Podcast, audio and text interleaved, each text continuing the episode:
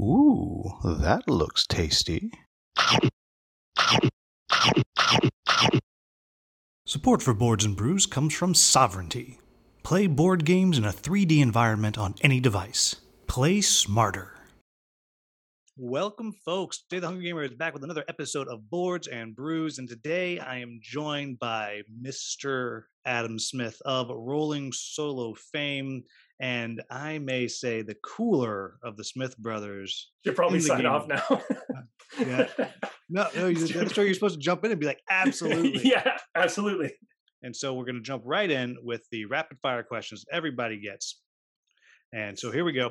It is who the crap are you? What is your channel? What is your shtick? And how and why did you get started in the game reviewing business? Whew.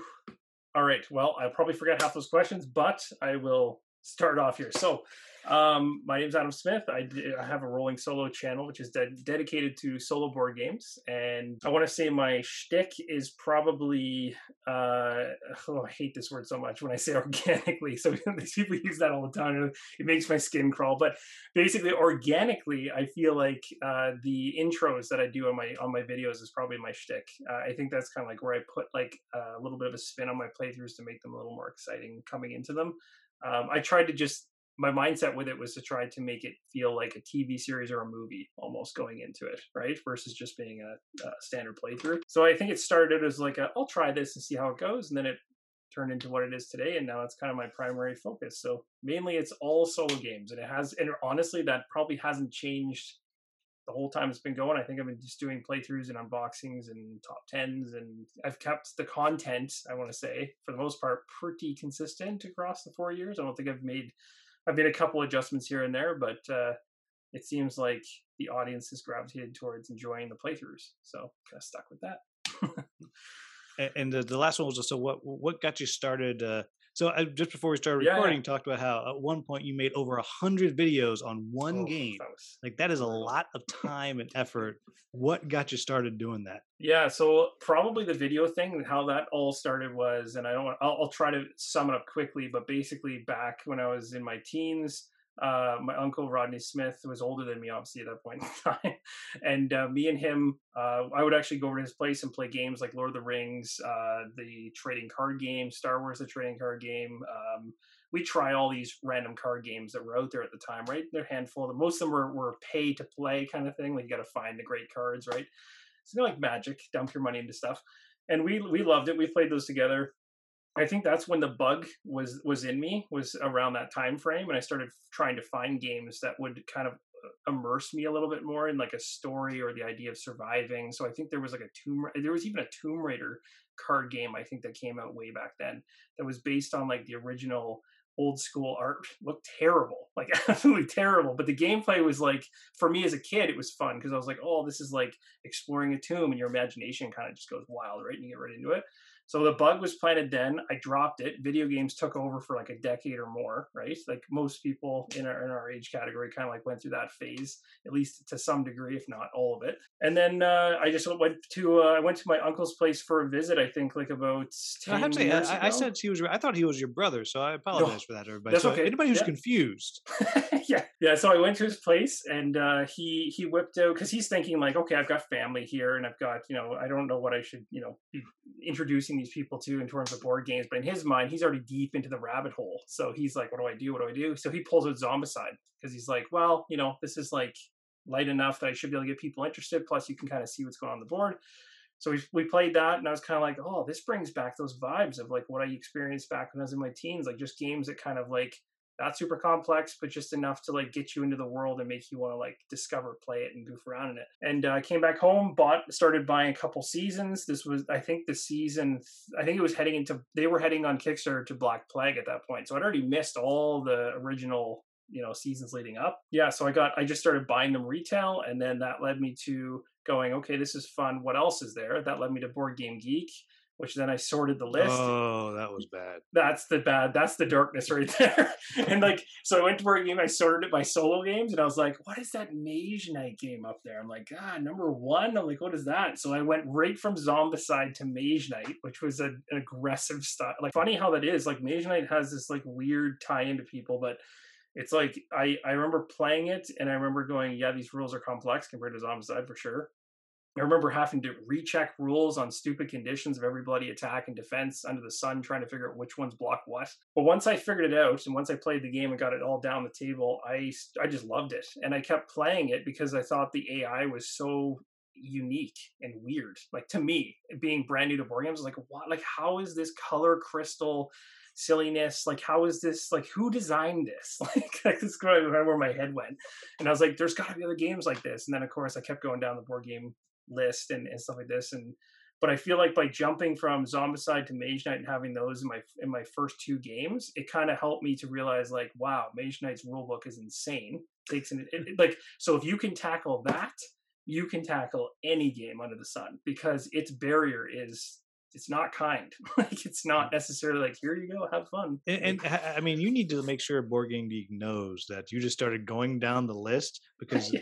they need yeah to just pay you for that is the best endorsement of the hotness list or whatever that I ever yeah. heard. It's it's honestly how I did it. because I, think and it might have been Rod, it might have been Rod or somebody that told me to go to Board Game Geek and just explore, right? But I just went there and by you know what most people would do is they'd filter the list, and I just and I was like okay. And then when I stumbled on Lord of the Rings, the card game, that was the second one that grabbed its hooks into me, and at that point, that was the one that made me realize okay so now I'm completely addicted uh, to to solo gaming because now I'm like buying these packs of cards, but nobody else is playing with me. Why am I doing this? Why am I doing? Why do I keep spending this money? And then I re- and then I, and then I started to ask my question. So once I asked the money question, then I moved to the time question. I was like, why am I spending two hours a night goofing around with decks? like keeping them on like I forget what uh, database there was on online at the time. There st- probably still is, where you can like store the decks that you've created uh, per scenario so that you can kind of like let other people in the community know like i built this deck and it beat that scenario or whatever. Uh, there's like a database of stuff. So anyway i use those to kind of like build my decks and tweak them. I was like i had fallen down the alice in wonderland rabbit hole quite hard that's what kind of led me to go okay time time wise i'm spending two three hours a night already doing this in my free time so like why don't i just record it? Like i'm already burning all this time doing it by myself so why not why don't i just turn the camera on and see if somebody else wants to see this right? I don't even know why I thought to do that, but I think at the time I'd already been, uh, and this might allude to a couple questions you have a little later on, but it's like I like I already kind of was pulled in by Ricky Royal's videos for Mage Knight because I had to learn the bloody game. So like I needed to find someone who actually had good content on the game. so his content was like what I was watching, going like, wow, that made it so much simpler to get rather than reading the rule book and then I kind of just saw what he was doing. I had other there was other people in the industry like uh, uh, Rob's Tabletop World, which I don't think it was called that back in the day, but I really liked him because he was just a, he's just a super genuine person, extremely kind and giving, and uh, I just liked his stuff. It was just like very much felt like your next door neighbor kind of thing. Like you knew the guy even if he had no idea who you were, and uh, so those are the kind of guys that I was kind of like, oh, I could do this. Maybe I could like start a channel and, and try to cover some stuff that isn't being shown, right? Some games that aren't getting enough, you know, attention or whatever, or games that are. And uh, and that's kind of where it kind of all just took off from. And I, I started with uh, I think I started with Masmorra, which I have no idea why I did that. like it just happened to be a release that showed up on my doorstep and I was like, Yay, first Kickstarter. And I was like, what the hell? Let's turn on the camera and give her a shot and that, that's a that's a CMON game, right? It is, yeah. So you had yeah. a lot of stuff to show off. yeah, that's the thing. Like back then, I was like, "Oh, look at this! I don't even know what I'm talking about." There's 20 boxes on the table. They're all plastic. I don't know what I'm doing. All right. Well, so that that there there's our, our rapid fire. Now we everyone who didn't know who Adam is now you do. Now before we can jump in to the podcast proper, what is your brew that you have today? Oh, the brew I have today is literally just the one that I'm still finishing from like four or five months ago. Smokehead right now. So it's a very, very smoky scotch. It's pretty good. I like it. It's not bad. Um, I kind of got on the scotch train a while ago, quite a while ago. Then I got off of it. And I was like, I'm done with this. And then I got back on it again. because I'm not like a I, I probably drank a lot more in my 20s. I don't drink very much uh, anymore in my 30s. Didn't we all? Right. Yeah. So I just kind of like so now I'm kind of like if I do enjoy drinks, I seem to enjoy like hard liquor. So I, then I lean towards like okay, I'll have a scotch, that kind of thing. What do you got over there? And so I I just have a a hard cider today. Ooh, so I've been um like off that. off everything for for for a little bit and. Uh, yeah. Uh, had uh, some buddies over for some games yesterday, and one of them really liked cider, and which I got some at random. Was like, this one's really Gotta good. do it. Yeah. So I was like, all right. So that, that's and I don't remember what it's called. Usually I give the company a plug, but I've I've forgotten what this one's called. What have you been playing recently, and what, if anything, do you have on your table right now? Which is a silly question because I can see it. No, but there's other things. There's other things. Well, yes, true. You can see it. I kind of already ruined it. I realized that when I turned the camera. I'm like, well, that's uh, that's obvious. But yeah, like on the table to the side that you can't see, uh, Descent's what I got going on right now because I'm trying to get some videos out the door. Oh, the, the the new one. Yes, the one that has no uh, there's no issues with it whatsoever, and everybody loves it. That Descent. well, uh, to be fair, all the issues that I, I, I heard. So anybody who doesn't know, uh, Descent Second Edition is one that many people have played. It is a dungeon crawl game originally meant as a one verse many, but then there's an app that you can use, and there are fifty-seven thousand expansions, and you you can literally drop two grand into this game and maybe not have everything. Yeah, that's But crazy. now they've put out Descent Legends. I don't know something like that. It's not, Yeah, it's like saying it- it's Legends of the. I I always goof it up. Even when I was doing my videos, I was, I was like saying Descent Journeys in the, and we're starting over again. Just want to do it. So a what, what they're saying is that it's not the third edition of Descent, but it is Yeah. fully cooperative or solo using an app. Mhm. That's the shtick, and it's like a hundred and seventy bucks American or something like that. It's a, it's a pricey game. What do you like? What do you not like? Just you know the, the brief. I know you're not done. Oh yeah, no, no, no, yet. it's all good. Um, no, I'm so I'm I'm churning through it. Uh, I'd say the things I like about it. So I guess the the games that come to mind in my head are the ones the Fantasy Flight has already made for app-driven games. Is probably the closest comparisons, I guess. Journeys to me, like if I was going to compare it to Journeys, I'm like I like the IP. That's the, the Lord of the Rings journeys. Yeah, in Middle Earth. sorry, sorry. Let me be more clear. yeah, so Journeys of Middle Earth. The um, just the IP of Lord of the Rings pulls me in 100. percent It's probably my favorite of all of them. But the the thing that I was lacking about that one that kind of bothered me was that when the core box came out, it didn't have enough of like a story that I cared about of it being like central to the other stories that everybody knows for me to be like, oh, this is really like amazing. I felt like they were just doing like a side story just for the hell of You know, it. that, well, that, that's a tough ask, right? Because like It you want to be Gimli, or you want to be like you want to follow that story. Yeah. But then if you're, I mean, I've never played that one by myself, but if you're, you know, Fred the Ranger, that's a little harder to, you know, to, to get into. That's the thing, and and the the thing that I think was missing from that one was they started to toy with the idea of terrain in the app and and doing it on the table. But the problem was with Journeys is that it was all flat, which is fine, but like to me, I think that's even. It's like if you're going to do an app driven game, I think what they did with this this Descent version is what they should have done with Journeys. They should have done 3D terrain in Journeys. I think that was a huge miss because being that it's Lord of the Rings, you're going to see things like the outdoor environments are crazy. There's waterfalls, there's trees, there's rocks. There, Oh, how cool would it be if you actually had like a Like- uh, an ent that you could actually put your guy on and like move around the board? And the cool thing is, is as long as most of this stuff is cardboard versus being miniatures, then that keeps the overall cost down. It doesn't make people, you know, freak out as much stuff like this. But with Descent, I mean, obviously the cost was 175, which is it certainly seems kind of jarring. You know, if I was going to, you know, like you mentioned, they're asking me just about like what I think snippet wise about Descent.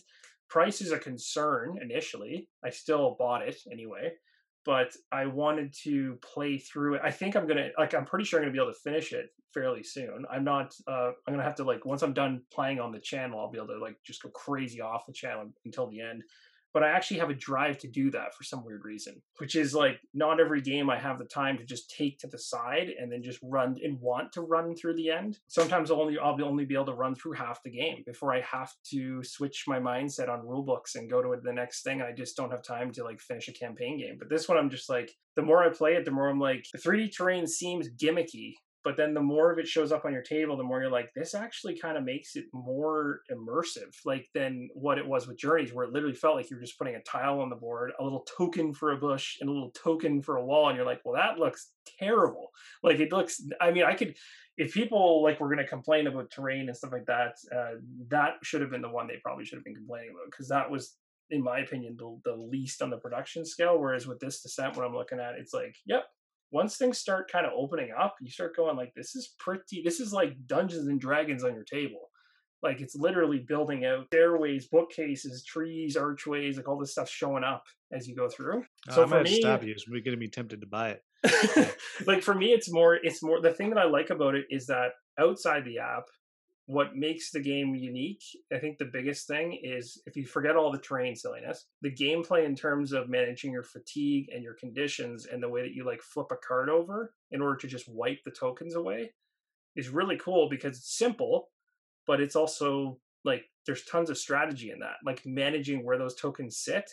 And then, of course, as the game goes on, you get more conditions the conditions are not allowed to like compound onto the cards. They have to be like if you got like scarred, for instance, you put a token on your hero card, and then if you got scarred again, you'd have to put it on a separate card. You scarred those, a third time, you actually have to cut yourself. Yes, yeah. then you have to cut yourself. that's in the app as well. And then you have, and basically like, like, oh, that's what the dice were in the palace. and uh, but the idea is like once the app triggers it, then you're kind of going, okay, I've got three scars, so I'm going to take this effect stack three times but in the back of your mind you're like how the crap do i get rid of this stuff? I need to get rid of it. So it's just constant management of cards on the table whereas with journeys it was very much like you're playing a game on the table and it's fun and i still like the game but there was no management of tokens. So it was just card play so I could see why people can look at that and go like, if it's just card play, that could have been in the app. Like, it, there's not as much, uh, there's not as much grabbing things and moving things and managing all that crap.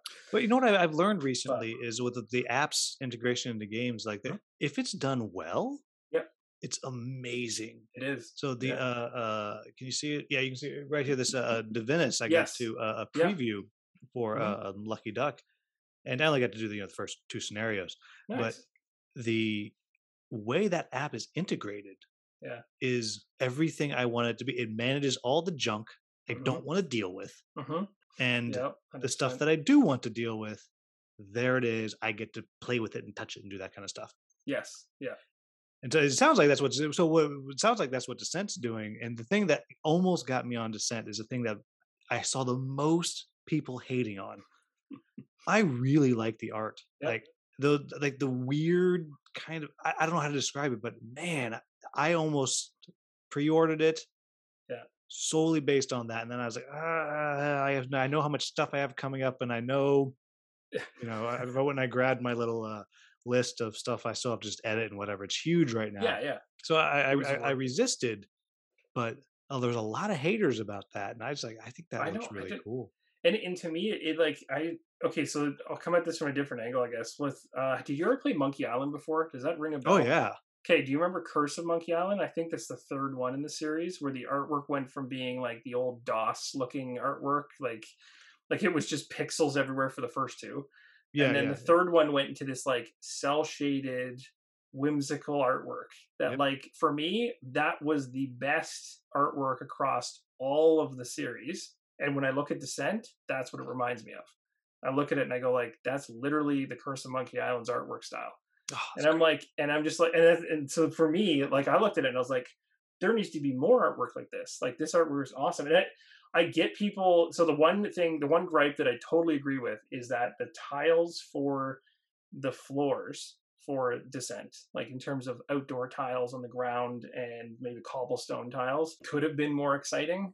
I guess. Like they could have been. Like you could have put they could have put a couple little, you know, things on those, you know, on the ground, maybe some rodents or something just to spice them up beyond just a couple little pebbles and some leaves.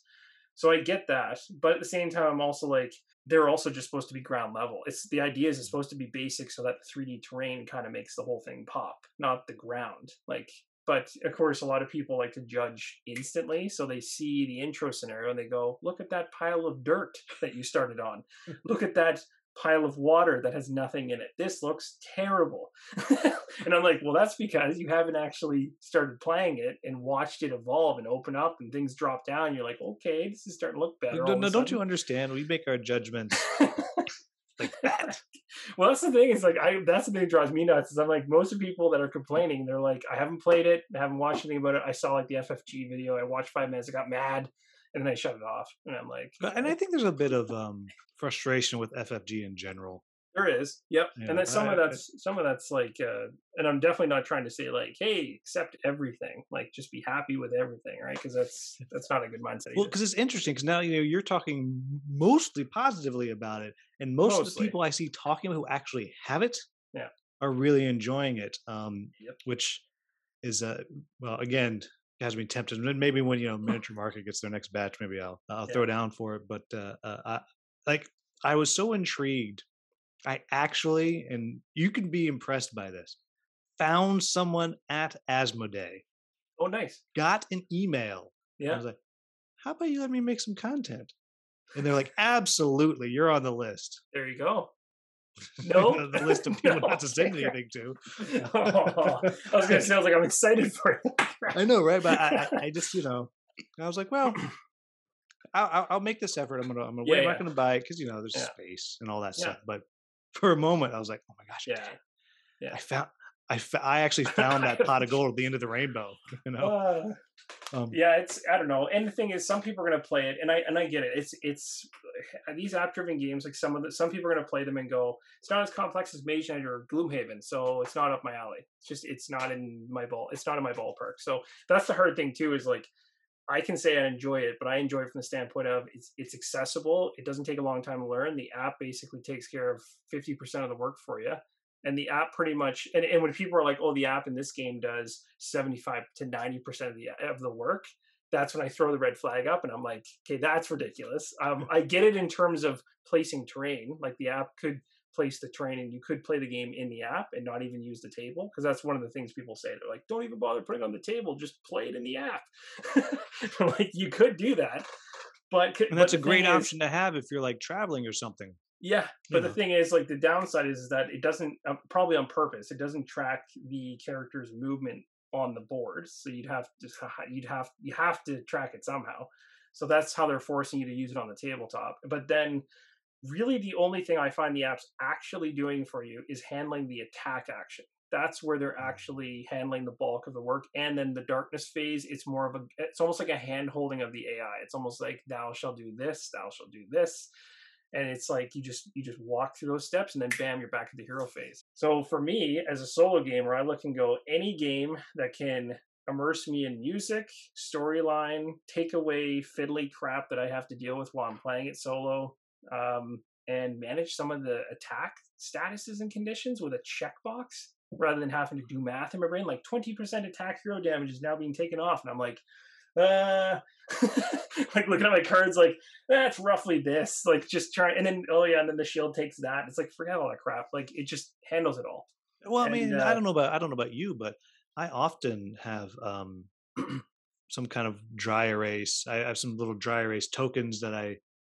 uh, harvested from a, a prototype I got. One's the best thing ever. But like, Yeah. when we talk about Madara later, like I take Yeah. all those numbers and I just drop little circles on top of the circles on my thing awesome where I've written the numbers on them. Or Yeah. often when I'm doing a when I do a playthrough on on on the channel, I have a you know what little whiteboard this big that I put literally on the tripod in front of me where I put all those stats. They're just written That's up, you know. I've All, all, the math before. is just written there. Yeah Like I do that anyway. Yeah. So I'd love for an app to do that for me. Oh, oh gosh, you're a horrible person. Now I really want to want to get it. Hmm. i'd say long story short for descent it's it, for me it feels like 50 50 it's like most of the actions are inside the app except for the attack action that's where the app just goes let me take the reins roll your hmm. die tell me how many successes you got And they me just also took away this." the thing I hated about Descent Second Edition. what's that You could just miss. you could Oh, roll yeah, the X and just right. miss. i And forgot I, about that I, I, I get it. You know the the verisimilitude of the. I, like I totally forgot about the X. Yeah, that is the hated that, was the worst. Like you Yeah. do all this stuff like I'm a god. yeah. You're like, I've got it. This is my moment, and nothing. Um, on, on a side note, another game. If you really are dig feeling that like the scenery, if you Sure. haven't checked out Arena, Arena, The the, they got they got the new stuff that's like real for solo coming. yeah, yeah. Like with Yep. their like their walls and stuff that you like. Oh man, like that 3D terrain is just. You know what's funny? I was on one of the Facebook groups, and I don't remember which one recently, and somebody had put all their arena the contest stuff into Descent. They started using all the walls to like to like you know just to try Mm-hmm. to build a little more immersion beyond. I think I did that with Journeys when I did the playthrough for Journeys. I was like, you know what, this board looks like crap. I'm like, this is really boring. I'm like, there's a bush. There's a to- I told you this. There's a bush. Bush is a token. This is pathetic. I'm gonna literally go to a hobby store and buy bushes, buy rocks, buy trees, and then I put it all on the game board. And I'm like, and now it looks perfect. I know. Now you're like, I'm excited about this game. Yeah. So I Um, think so- with Descent it was cool because I'm like, well, I don't have to buy stuff and it's all made of cardboard. Win. Yeah, oh, I, I love that. So the um, I actually don't have anything on my table for the first first episode. I have nothing on my table. Shame. Shame. But but that's because over the past um week, I let me I'm looking at my thing. One, two, three, four, five.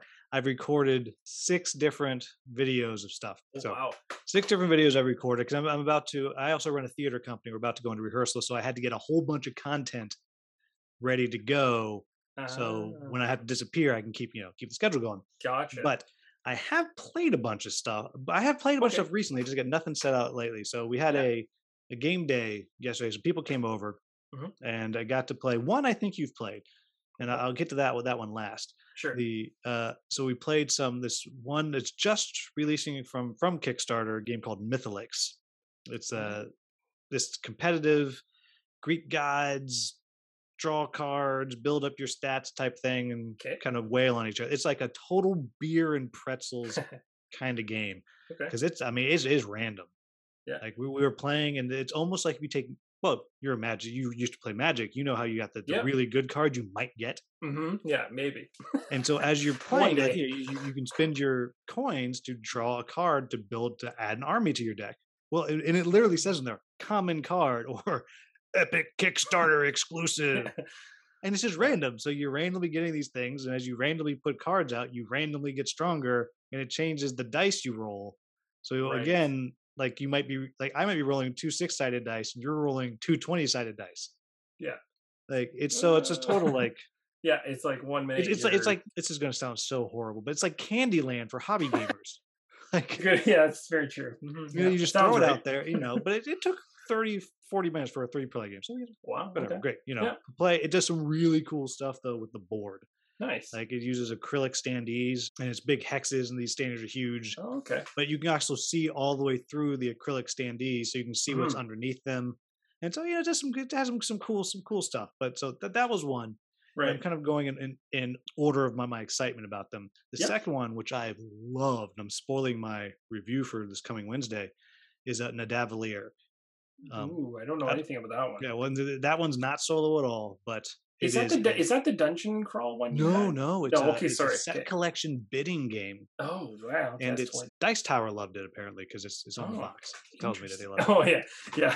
Um, but it's a game where you so Fafnir the dragon has been Mhm. unleashed on the dwarven kingdoms, and the dwarf king's like, "Hey, Yeah. Adam, Will, go out there and recruit from the taverns the bravest dwarves, and whoever gets the bravest army, you get the honor of going to fight the dragon." Some Which- honor that is. To me, I'm like, I want to finish second, right? yeah. So it's just the rounds of your. It's just a set collection game. You get points Okay. based on you know the orange dwarves will have numbers on them. It's like little math things. So you add up the numbers on them, and you multiply it by how many you have. Or the blues, you just add up the numbers. So whatever. It's just you know math at the end of the game. But the Yeah. cool thing is, each of the taverns has between three and five dwarves in it, depending on how many players you got, and you have five coins. And it's Mm. zero, two, three, four, and five. And you're going to bid one coin at each place. Whoever has the highest bid, they get the get the dwarf. But if you bid the zero, you get to then take the two coins you didn't use, add them together. So if I got a three and a four, seven, I throw away my four and I take a new coin that's now a seven. Now Oh, my bidding pool is better. Right. So you go through, you're kind of you know bidding up, and it is Hmm. fast. Am I going to say? it? Yeah, it is the best set collection game I have ever played. Awesome. Well, it- that's going to go on my list of things. Yeah, like-.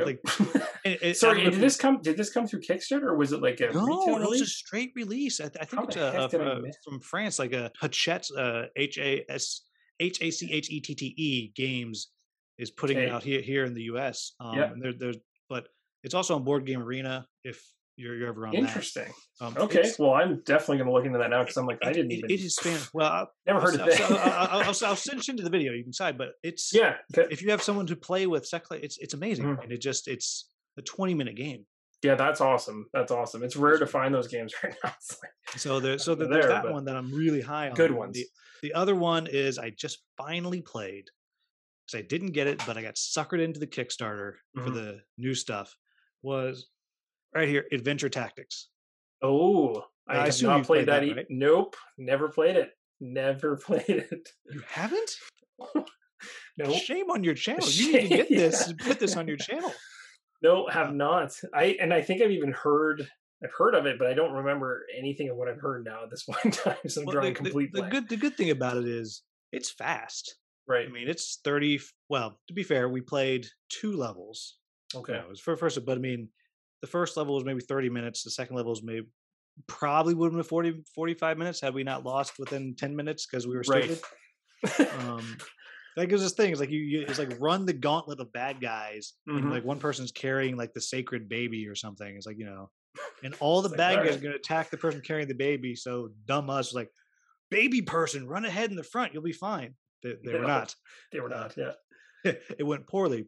But that that that is a the, the shtick with that game is the leveling up.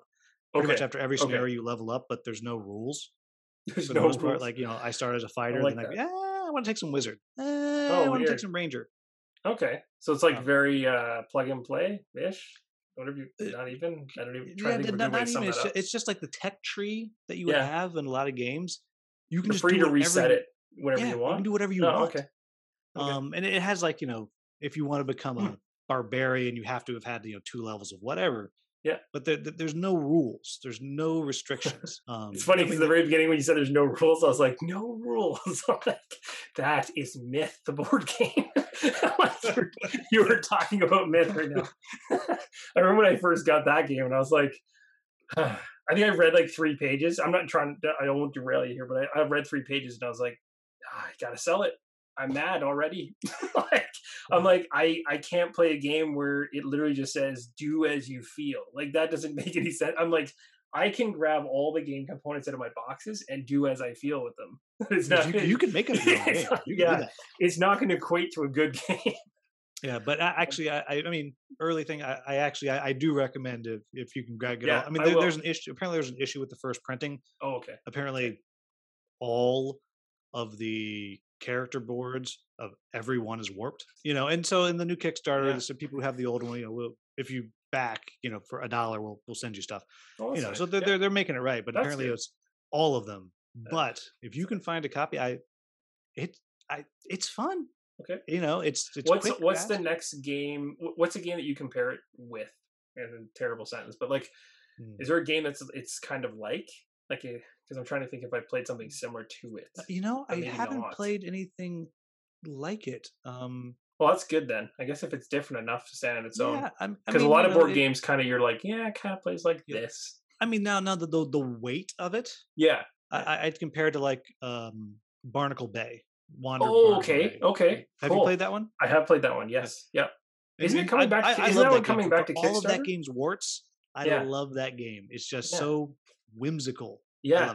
Yep. Um, and I think actually they're, if if I'm not mistaken, I thought I heard that they were coming out with a uh, a reprint Kickstarter with an expansion that has something to do with LeChuck, and I was like, yep, is this Le- some Le- kind of Le- LeChuck the Le- Chicken Pirate, which is a play on yeah, Secret exactly. of Monkey Island? Yeah. Yes, exactly. See tie-ins, and I was like, I was like, hmm, interesting. I mean, Like, do you know how this. hard I've been in their DMs saying, "Hey, hey, Yeah.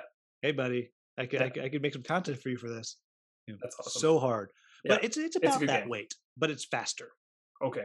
every game. Um, yeah, I, I I think you dig it. But Okay. what else you've been playing lately, other than Um, okay, so yeah, forget. Um, yeah, so forget Descent. Uh, Blood. Yeah, Bloodborne's kind of already cheated, like you said. You can see it. Uh, but the funny thing with Bloodborne is it came in, and then I think that was around the window of COVID, where like uh, I don't even remember. It was all blur. But there was like the win window when like a couple Kickstarters landed before shipping just kind of like froze forever. Mhm. And so I got it, but then a bunch of other stuff showed up, and it kind of got like I was planning on releasing videos on Bloodborne, and it just got shelved, right? And and the thing that one thing I'll say about it that I'm enjoying is that there's no dice. Like I was actually I was just happy that CMON didn't default in their design to dice with with Bloodborne because I was like very easy you could find an IP for a video game, convert it, and typically dice are involved in some way, shape, or form. So for them to go down the card route only, like actually some hand management and and and and then trying to the what I really liked was like the timing of the attacks and like being able to dodge and choose when you dodge and it fills up you know your your weapon card and then a lot and then stops you from you you kind of can't use that same weapon again right away. You have to reset it by flipping it over.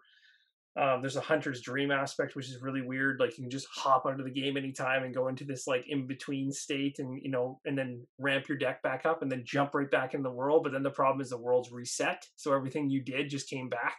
So there's like an advantage and a disadvantage. But I've heard people say they hate the timer. Like that's the only thing that I've heard people say is like the biggest con is like they, the game's timed. So for someone who's like, I hate having 12 turns to accomplish something, like, and there's a lot of people like that. And I honestly, probably haven't played it enough to say I hate it, and I but I, I get why they put it in because um, obviously you could just muddle around, right? You could goof around inside the game, and you probably could just game the game basically, right? If it wasn't timed. Um, but I think some people have gone on in the file section on Board Game Geek and they're like the video game version of Bloodborne, no timer, and they've adapted the rules so you can just you know do your thing, right? And I'm sure they've done it in a way that's somewhat balanced. But anyway, that one's one that's fun. Been enjoying that. The other thing I've been doing is uh, those are the two I've been playing on the table. Jaws of the Lion. I'm playing that not solo. I'm a very horrible person. No, that's okay. Well, so, playing, we. we we we've been yeah. paused, but uh, we, I we, love playing games with, other people, same, even though the same group that we got through Gloomhaven with. Yeah, we're doing Jaws of the Lion with, so we're we're, we're nice. gonna finish that that's too. Awesome. Yeah, and it, and it's this funny thing too. So like I, I definitely enjoy playing games with other people. Like just because I do solo content is not like a oh people. oh my gosh, your subscribers just dropped by a thousand. quick, like, quick, have, take it back, yeah, take it like, back. Uh, cut it out, cut it out quick. Um, so I have, I think in Jaws we're like, oh, I don't even know how many we're in now. We're probably not that, we're probably not that far in, but there's twenty something scenarios I think in the base game. If I very foggy, but we're playing it through Tabletop Simulator. I still own the game physically, but then during COVID, I'm like, all right, well, we're doing this on Tabletop Simulator because it's the only way to do it. And uh, we just haven't played it, I think, in a couple months. But for a while there, we religiously every Monday we're doing it. So we got to get back to it. I talked about it on Monday with my friend. And I was like, we need to finish it. I'm like, we have to finish. If we like, if we don't finish this game because it only has 25 scenarios or whatever the hell type, amount it has, I'm like, we need to finish it. if you don't finish that, there is no hope that you're finishing no anything hope. ever. Yeah, I know. I'm like, well, you that's interesting because I have found before when I started, because yeah. uh, I, I mean, I love dungeon crawls so much. Like they're fun. They, are fun. There's times where you want to break from them, but there's mm-hmm. something as a solo player I think that people gravitate towards is like if you're gonna bother as a solo player to come back to a game on the table, a game that's just a one shot doesn't necessarily bring you back. It just no. a point like so that's when it's just like beat your own score is fun as a one off, but there's no reason to come back to it because you just played it. So you go to the next game. But if it's a dungeon crawler, you're like, okay, my character's a little better now, so I want to keep going with the story. Instead of the story, it's like a movie in a game mm-hmm. or video game. It's like there's a reason to come back, and it's that kind of stuff that actually pulls people in. Yeah, and and what I've become, what I realized I, have become a to fan me. of is the short campaign yeah, the dungeon yeah. crawl. So um, I think about um, Dungeon Alliance. I don't know if you've ever played that. Yep. Um, mm-hmm. When they released the adventure packs, like it's four games. Now, to be fair, one game of Dungeon Alliance is you know two three hours. I mean, it's it's long. it's long, yeah. But you know, like four games, you've completed it, and then you can do another one. Or, well, you know, Barnacle Bay is a little longer. That's like ten games. But Dungeon Alliance, just remind me, it's, it's a little brain burning, right? Like oh, little, like it's a little super bit. brain Like there's certain spots where you're just kind of like, oh, like there's so many different, Yeah. like yeah, okay, yeah, because because there's there's very little um output randomness to it. right. You, know, yes, you almost right. never roll dice, so it's it's all like you know what's going to happen, and it's it's it's the most Euro dungeon crawl. People say Gloomhaven's you know Euro style, it's, but it's more I 50 mean those, those cards are dice. It's, it's the same thing. They're Yeah, dice you can count a little bit. Yeah. you know. Um, It but the- squeaks in as counting for Euro, but it's yeah. I, I hear you on that. I hear you on that. but uh, and that's not not me slagging off Gloomhaven. No, no, but because you know if you were like, hey, let's play Frosthaven right now, I'd be like, okay, stop, and we would do it. yeah. Um, but uh, uh, you know, I, I found because it's so hard to finish a whole campaign. Like I had a blast playing Adventure Tactics, but now I want to play it with the people I played it with. Yep. So it's you know at least eighteen games, and that you know that that's hard to do to get all those people together. But you know when when the dungeon crawls show, like I back a lot of them solely to play by myself, and every now and then my wife says, "That one looks neat. Is that one really complicated?" Oh, And if my answer is no, then she's like, "Okay, I'll try that." As long as there's something that that will smash, like that's her thing. Okay. If she can play the Hulk, basically, ah, she's which is funny because she is a extremely intelligent and plan stuff out type of person. right. But in a Right. game, She's if she can like like uh, so in uh, but Barnacle Bay, I don't know if you think you have those little like darkness tiles. yep. Like she's you Mhm. know she likes the the polar bear with the big hammer. Yes, I was gonna say that. I'm like, that's polar bear is definitely what she's and like you know she she gets into it a little bit and like there was the the one darkness thing and I was like okay these are the choices he gives you what do you want to do and she's like I shout at it was like, yeah, "Great, the darkest thing I the could possibly darkness." do. Yeah, you know so that that's like her you know her her, her type thing but so if she can smash. And it's not too complicated she's Yeah. like I will play that with you And it's a win. Okay. but but for the most part you know I get them to like Altar Quest I played that by myself Yeah. you know Yeah. that, that that kind of thing and I, I'm really t- oh sorry we are so far off topic but No, that's fine. It's okay. the new one i'm curious of your thoughts if you looked at the new one from the people who did zaya uh, uh, iridia you Oh yeah, that? ori- uh, yes. No. So okay, I know it's on Kickstarter, but I haven't read the Kickstarter page. So I know I know this. Uh, am I mixing this up with the Earthborne one? The, the Earthborne's a card game, right? yeah earthborne's a card game Yeah, and then this Um, Iridia one's like a narrative. Yeah, like, it's- it's a huge campaign. Campaign. Okay. Yeah. um and and i'm i was kind of hoping you knew more because you're you know because you're, you're big time because i because i want to Yeah. want this game Well, that's the thing. Like, I've had a couple people message me on the side and be like, "We really want you to cover this." Uh, like people on the channel, like on my channel, just going like, "This would be so much. It'd be so right up your alley. Like, this is a game you probably would like." And I'm like, "Okay, cool." But I just, I just for some weird reason haven't got a chance to like skim that Kickstarter page yet, which is weird because normally anything around adventure games, narrative driven, that kind of stuff, it's like usually something I'm checking. So I'm, so people ask me, I'm like, I actually don't know much on that one. oh, well yeah, yeah that's. I, I i'm just i'm just waiting for the. What do you think about it? I guess is a better question. So everything everything I've seen looks cool. I mean, one, I appreciate pre-painted minis. That's where a lot of the cost is. Oh, that's cool. Pre-painted minis. Yep. And they do look good. It's not like, you know, uh Betrayal House on the Hill pre-painted minis. Like Those are worth their money. Like they do look good and they have changeable heads, oh, oh, nice. which is neat. So you know you you can be male, female, different races, cool. whatever. Which Okay. love that. That's cool. Yeah. But my my main drawback with it is, and now everybody watching or listening, I'm not slagging off people who do paid previews. I'm not. However, Yeah. I like to have some on there that aren't paid because my general right. feeling is Yeah. if I was taking money for a preview, I'm going to tell you everything I tell you is going to be true, but I'm going to tell you the stuff I like. I'm probably not going to tell you the other stuff Right. that I don't like as much because you know it's, it's it's kind of an advertisement. So they only That's have the paid previews, and the stuff that the paid previews have said that they like, Mhm. I'm all about. Okay. But So my question is: Is there something that that's isn't like there? hiding. That's like in the background that people right, are kind and of they haven't posted the rule book yet. Oh, weird. Well, so I talked for to the whole somebody who got the rule book, and I was like, "Hey, hey," That's strange.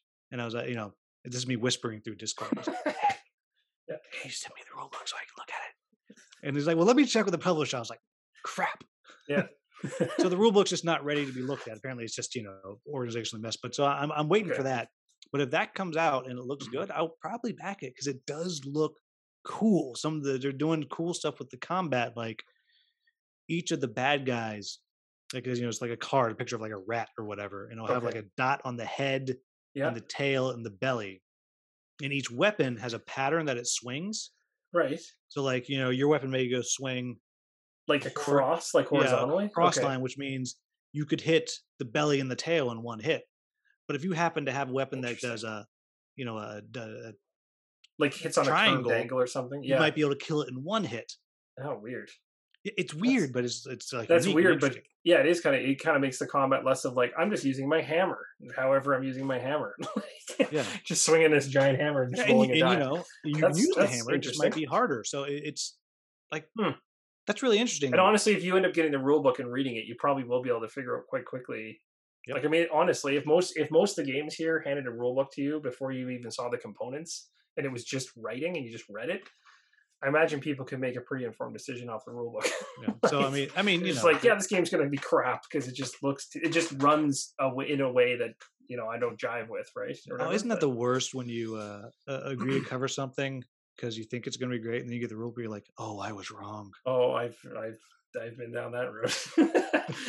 I mean, like, and for sure, it, I think as time goes on, you get better at filtering that early versus like later. Like I, I made that mistake in the first couple of years uh, because I've only been doing it for like four years, but the first two years, when I was just free forming, like my camera was moving around, everyone was getting seasick and throwing up all the time. Like I was just like, yeah, you have a Kickstarter, you're doing cool. If you wanted to send along, that's awesome. Um, you know, and, and they might message me and say like, yeah, like we'd love you to, we'd love you to cover it. And I'm like, yeah, sure. Nothing could possibly go wrong with this. And they send it to me and it's like, you know, it looks like they cut it out with like, you know, cardboard paper and there's crayon markings on everything. I'm just like, this is not going to be like how am i supposed to be passionate about this like even if even if everything about the game in terms of its story is like exciting i'm just looking at it and i'm like i don't think i can even want to try to play this uh, and that's where it gets tough where you like commit to something like that and then you're like crap i really don't want to do this like, yep and I, I learned very quickly to uh, filter that at the very beginning. And, and well, you know, it, it, it becomes like, it becomes easier because you said to about two years, and I, am just yeah. past two years, and it's it does. You you it's get this, you get this like weird like I don't know how it's you can say it's experience. I guess it is, but it's like you just get this feeling. Like you can almost look at a Kickstarter page, see the art, see a gameplay example. You can almost wash over it at a high level and just be like, this is in my this is right up my alley or this is this is a gamble. This is like this might be a hit for me or be a total bomb or you'll just look at it and go this is garbage and i will never touch this.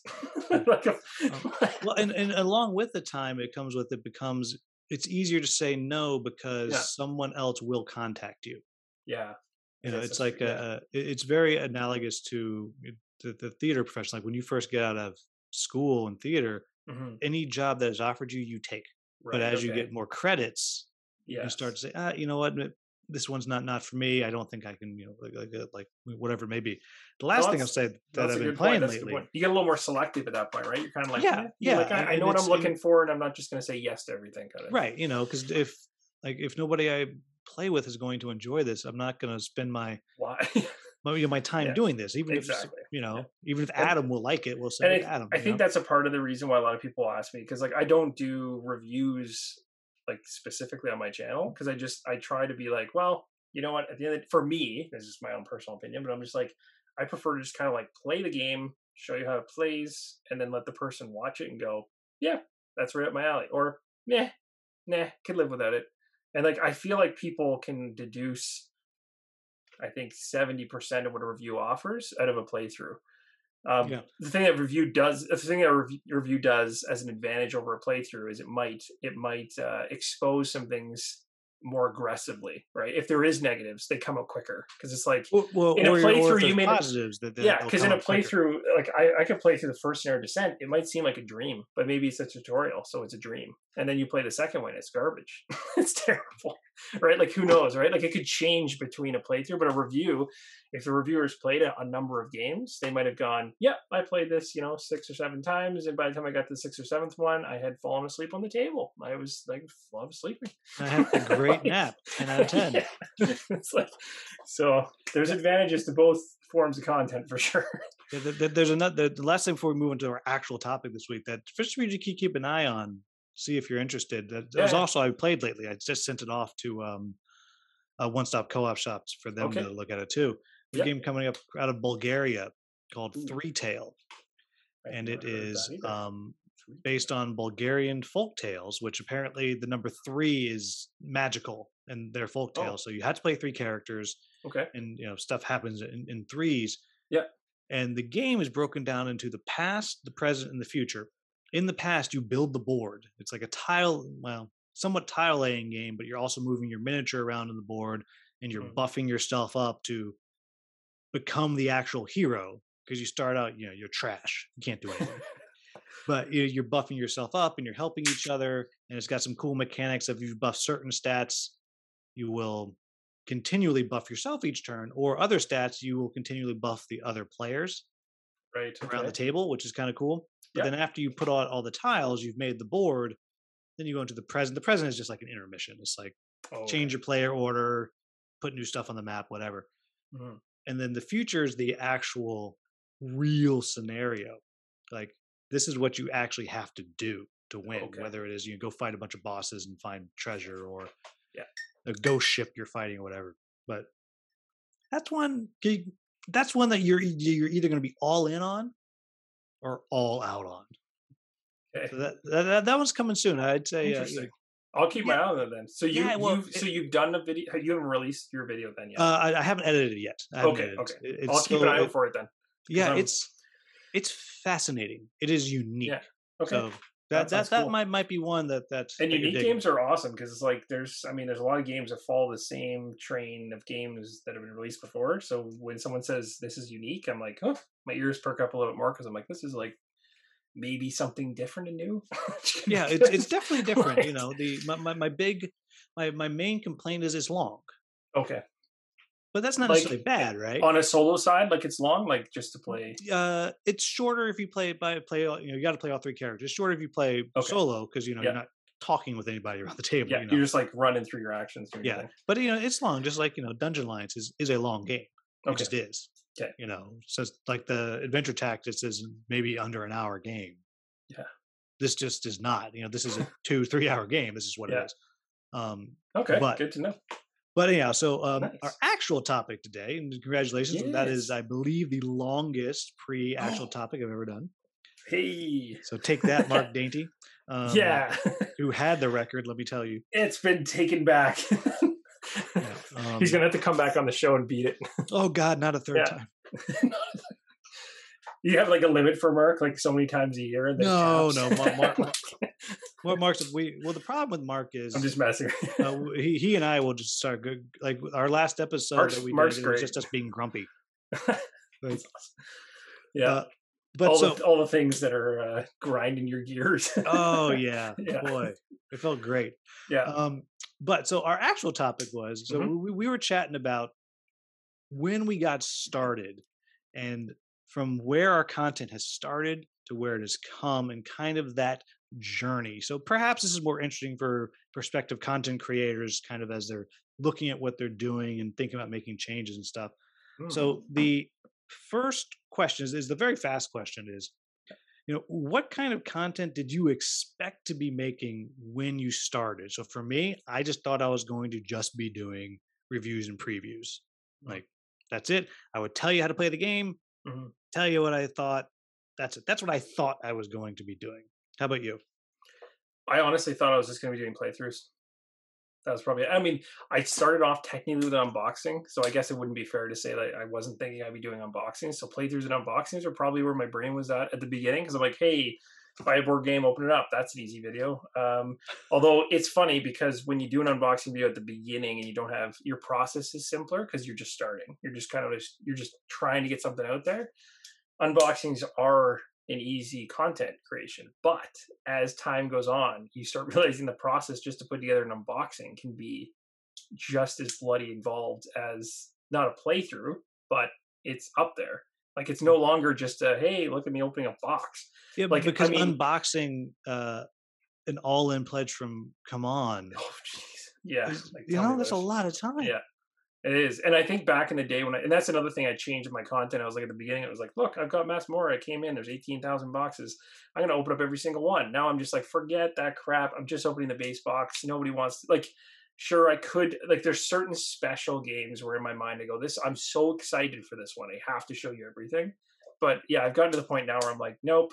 I'm not putting through my. I'm not putting myself through that pain of having to literally go through every component in every box.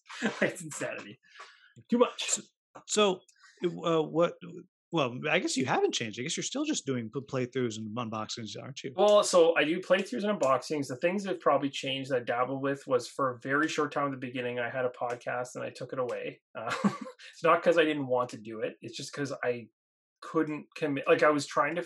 I've always tried to avoid burnout. That's my biggest thing. Like I've always tried to avoid because I'm doing this completely alone. I wanted to make sure that like I was never adding so much to my plate that I would get to a spot where I'm like, okay, guys, I need a three month vacation because I'm, my brain is exploding and I need to get away from board games because I'm sick of them.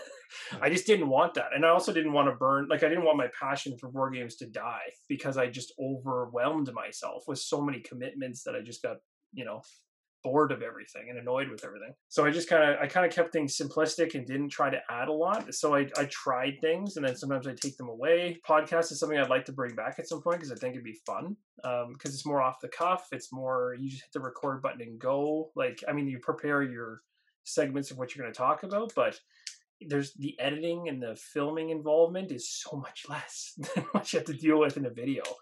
So well, play, well you do play playthroughs. I think are the most. No, I don't think they are the most involved editing process. it's insanity. Uh, you know, because uh, I I mean, I, I don't know about you, but when and so one of the first things I added Yeah. was playthroughs, Yep. um, Yep. and I blame you and I blame Meet Me at the Table Yeah. like. There's a bunch of great there's a bunch of great people that do playthroughs and it's like they're not easy. yeah, and I was like, oh, that looks fun. Um, fun fact, they're not. Uh, uh, no, no, sorry, they are fun, easy. They're fun. Yeah, they're not They're easy. not Yeah. easy, but I mean the, the amount of editing that I do because I mean Mhm. I cut out all the pauses. Like you don't need to see me sitting there staring at the board, Right. you know, but Right. everything.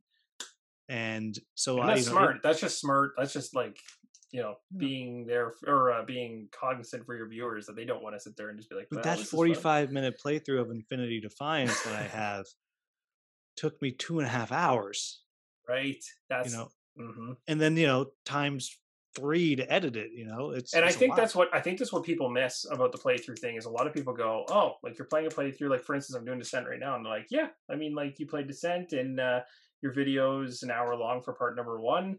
Uh, if I did it off camera, it'd probably be 30 minutes or Mhm. less because zero because you're explaining everything. everything's in my brain, so I'm just gonna run through it. So yeah, it take I would probably take two thirds of my time off my videos if I'm not explaining stuff. It's just gameplay at that point, which is. But if I did it that way, people would just be like, "I got lost after five minutes. I don't even know what the hell is happening anymore." Yeah. Um, I mean, the thing is, like, what I try to do is I try to like mold to that though. So part one is always super rules heavy, super explain everything, long winded on all the stuff to make sure people have it. And then after that, I'm like, now I don't care anymore. Now it's like only if new things crop up that I think you're going to get lost on, I'll talk about those things. But I'm just going to speed it up. Like I'm going to stop explaining everything so in depth because. And did you for- always do that when you started, or did, did you? well, I guess. So, I so, guess I so how did you did, figure but it- that out? How did you figure out that you were doing Uh, playthroughs bad or wrong? Yeah, that's the thing. So at the very beginning, the the I guess this kind of goes back to like so if we go back to my earliest videos, the things that I I point out as being bad were uh well you're you you said you uh do you own a theater company? Is that what you Uh, said? yeah, Or- I'm the artistic director of the, the company Nice. called the Perspective Theater Company. Right. So you're very you're very familiar with open rooms that have zero soundproofing and everything and sound just bouncing off everything. So I like I literally came into this room here when there was nothing in here and I had the Costco table sitting in the middle of the of the room with my Mass Force stuff. And I remember filming it with the embedded camera, uh sorry, the embedded mic inside the camera. And it just like the sound was just like ricochet. You could hear it echoing throughout the walls because I have like uh, hard floors nothing to bounce out, like nothing to stop the sound. So sound was terrible. Uh, I was also filming. What, you don't have like a side moose angle. skin rug? You're in Canada. No, I didn't even have a moose. I didn't even have that. And uh, and then I had. Um, I Uh, was people watching this- this, I don't think he really has a moose skin rug. Do not I- send your hate mail to him. yeah, no, no dead animals in my house. and uh, I had like a, I had a table sideways, I think, and then I was sitting on it on the one side and filming straight. Like it was just a mess. Like I didn't, I don't even know what I was doing. Like it was just kind of like, here's a tripod, here's the camera, and let me just, you know, see what happens. And I was like trying to keep my body in the shot by like bending my my body around and stuff like this.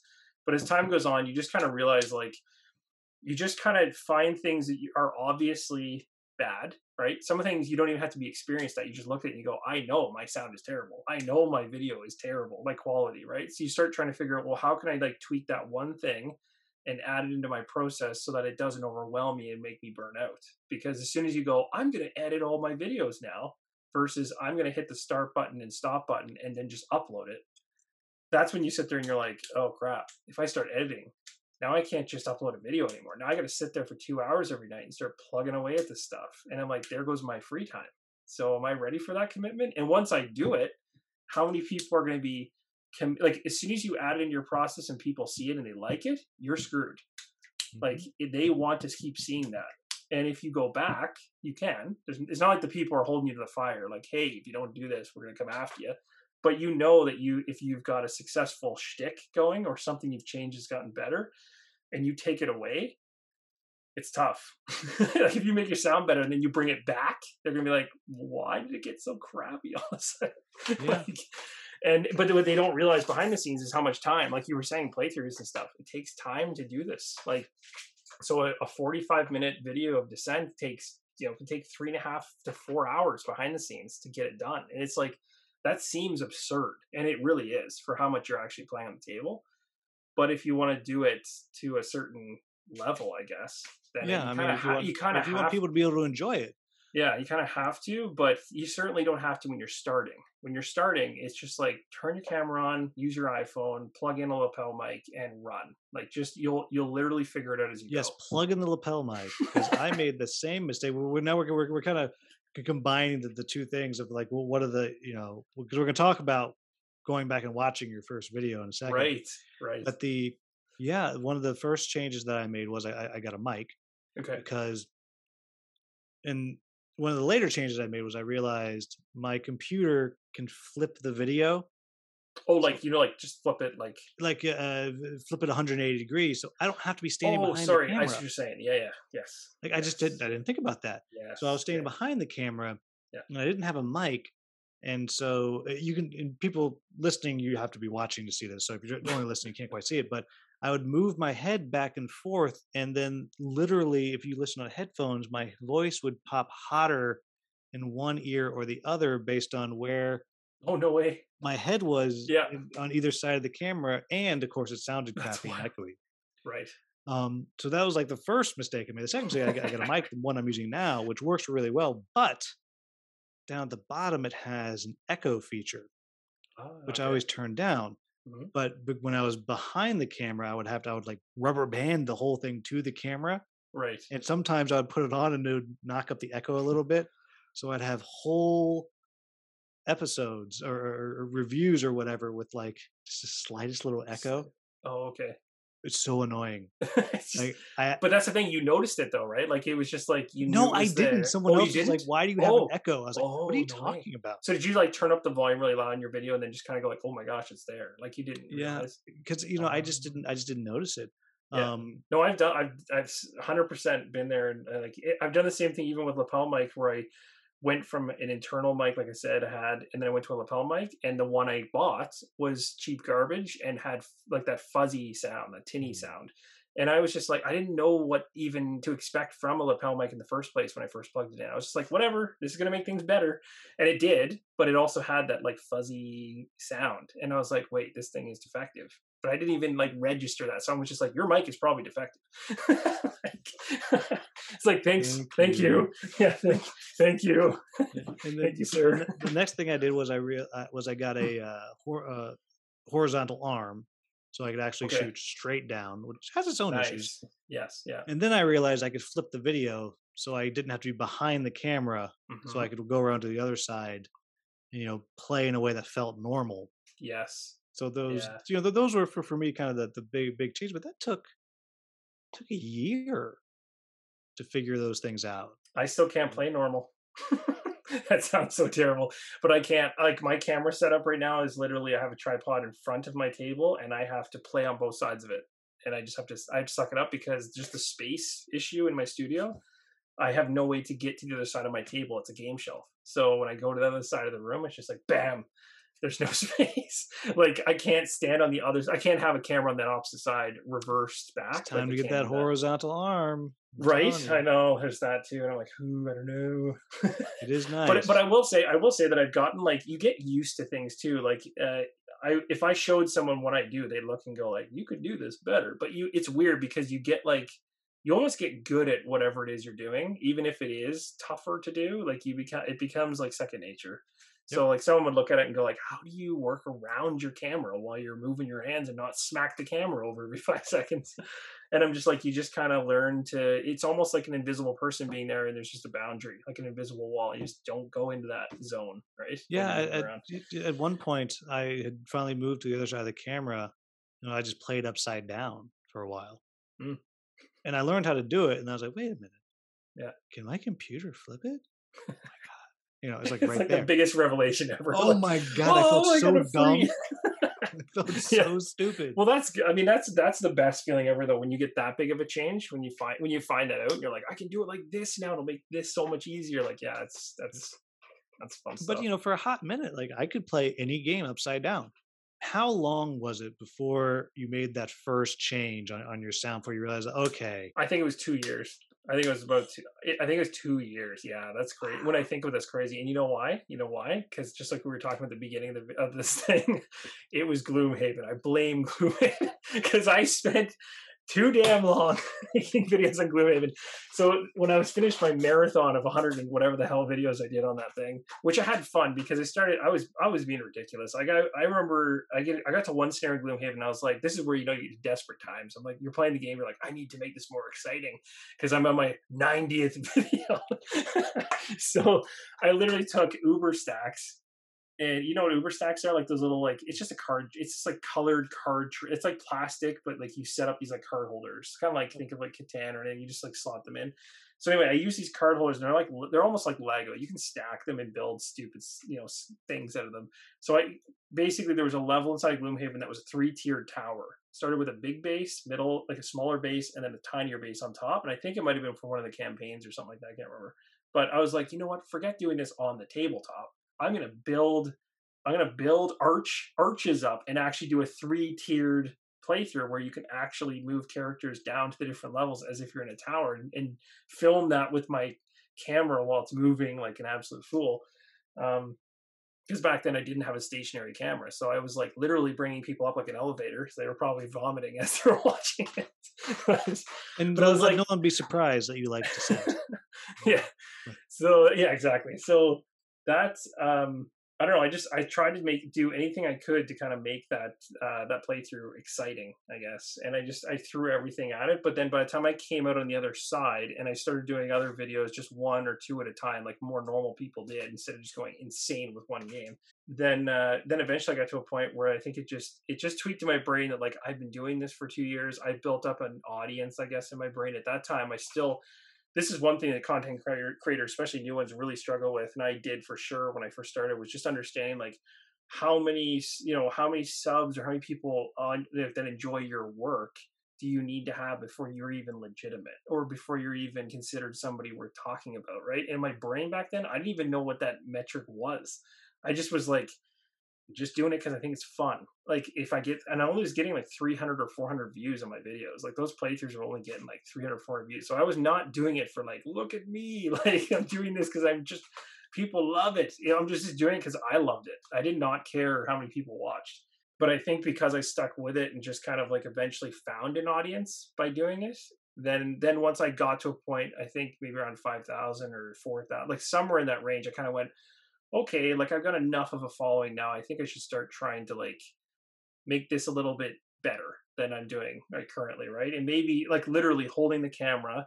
I had I had this like cheap tripod that's little like three prong tripod it's like this big, hooked underneath my PowerShot camera, and I would just like close it and hold it. That was what I held my camera with and I was recording straight out of the camera. And then, uh, so I was like, why don't I stop holding it? Why don't I stop recording audio from that? And then uh, start doing, I think it was Arkham Horror Third Edition. No, sorry. Oh, maybe it was. Yeah, I think it was Arkham Horror Third Edition when it came out. I think that was the game where I switched to my camera's going to stay still and I'm not going to make you seasick anymore. so I started taking like focus shots on stuff. And then when I was done with that video and I first watched it, I was like, holy crap, I'm like, this is so much better. Yeah, like, why, why, why, didn't I do that the whole time? I'm like, where, like, who, why didn't someone slap me a year ago and tell me to, to start doing this? Like, I don't understand. yeah, the, um, so kind of sliding a little bit, and, and, the answer might be, well, I feel like based on what you're describing, mm-hmm. it's going to be Rahdo is what you're going to say. Um, but which, if any, content creators influenced how you make stuff? I'm saying Rahdo because he used to do the seasick thing too. It's it. I used to. I enjoyed watching Rahdo's uh, stuff every once in a while, but he was not the person I wa I didn't like. I was not watching his stuff consistently. It was kind of just because he was covering so many games that I could just you know jump to him so often. But it was mainly uh, Rick because of Mage Knight and Ricky Royal. Like that, hundred percent kept me glued to his channel. I also just liked the way Ricky taught games because he was very he was different than everybody else that was popular. He wasn't, you know, he wasn't running 5000 words a minute. He wasn't he was like i'll just take this slow and easy and make sure you understand. I'm, I'm not trying to win a race here. I'm not trying to con- concise it down to every learning into a 10 minute window. Uh, he just it just felt like you were sitting across from a friend when you listen to him talk. So it was kind of like i like this. It feels very casual. It doesn't feel like you know he's teaching a game that's complex but he's making you feel like it's an easy thing you should understand and then uh, same thing with rob's um, with Rob's Tabletop World, which I totally forgot the original name of his channel. Um, but I just enjoyed watching his stuff because he was like, I just couldn't believe how much content that guy pumped out. Like, you know, he was doing live streams and like, and, and again, he was not, uh, he was not growing at a at a rate that I thought made any sense. Like for who he was and what he was doing, I was like, he should he should have been growing faster because of just what he was doing in the industry and stuff like that. But I don't think a lot of people gave him the credit he deserves, but he's finally starting to get some of that now. And he, he probably had it, he had it back then too, but it's just like he's a solid guy, like all the way through and uh, so those were probably the two and then my obviously i i say rodney last but he really was first. It's just that rodney's videos were very like rod i think rodney's approach has always been i want to make sure i hit all the board gamers versus being very selective to a certain pocket of them. So like even though he'd love to play a game like descent or anything on your shelf that you were just mentioning he might turn around and go well if that's not if that's not something that every family could sit down and play then it's probably not content i want to make. Like that's that's kind of the the so it kind of stopped me from watching his stuff as often because most of his stuff was catered to a wider audience like almost like the i'm just brand new to board games please give me something good. So that's why i think why his channel is so successful is because it's very broad. It's just like you can if you're brand new to board gaming you go to his site you could pick any of his tutorial videos and none of those games are going to be so complex that you're going to get lost. It's not madara none of them are like to that level. You're not going to find games you're going to get in the rule book for you know 70 years. and, and, most of those games are established. Like the, the rule books are well written and, uh, or they're well liked, right? So they're like, they're good and they're solid. But uh, I watched his stuff from the standpoint of just looking at somebody's quality was what I looked at with his stuff more so than the content. It was it was like the the level of quality he had. I was like, I'd love to have that level of quality because his quality level just kept going up and up and up, and I was like, well, I mean, if, if, you just flip the box, just just flip the box. Yeah. and then he started throwing the box, and I'm like, damn it, like who who's gonna come up with a better that? Yeah. Well, so so for for myself when I started, and uh, you know, g- gird your loins for this, buddy. So okay.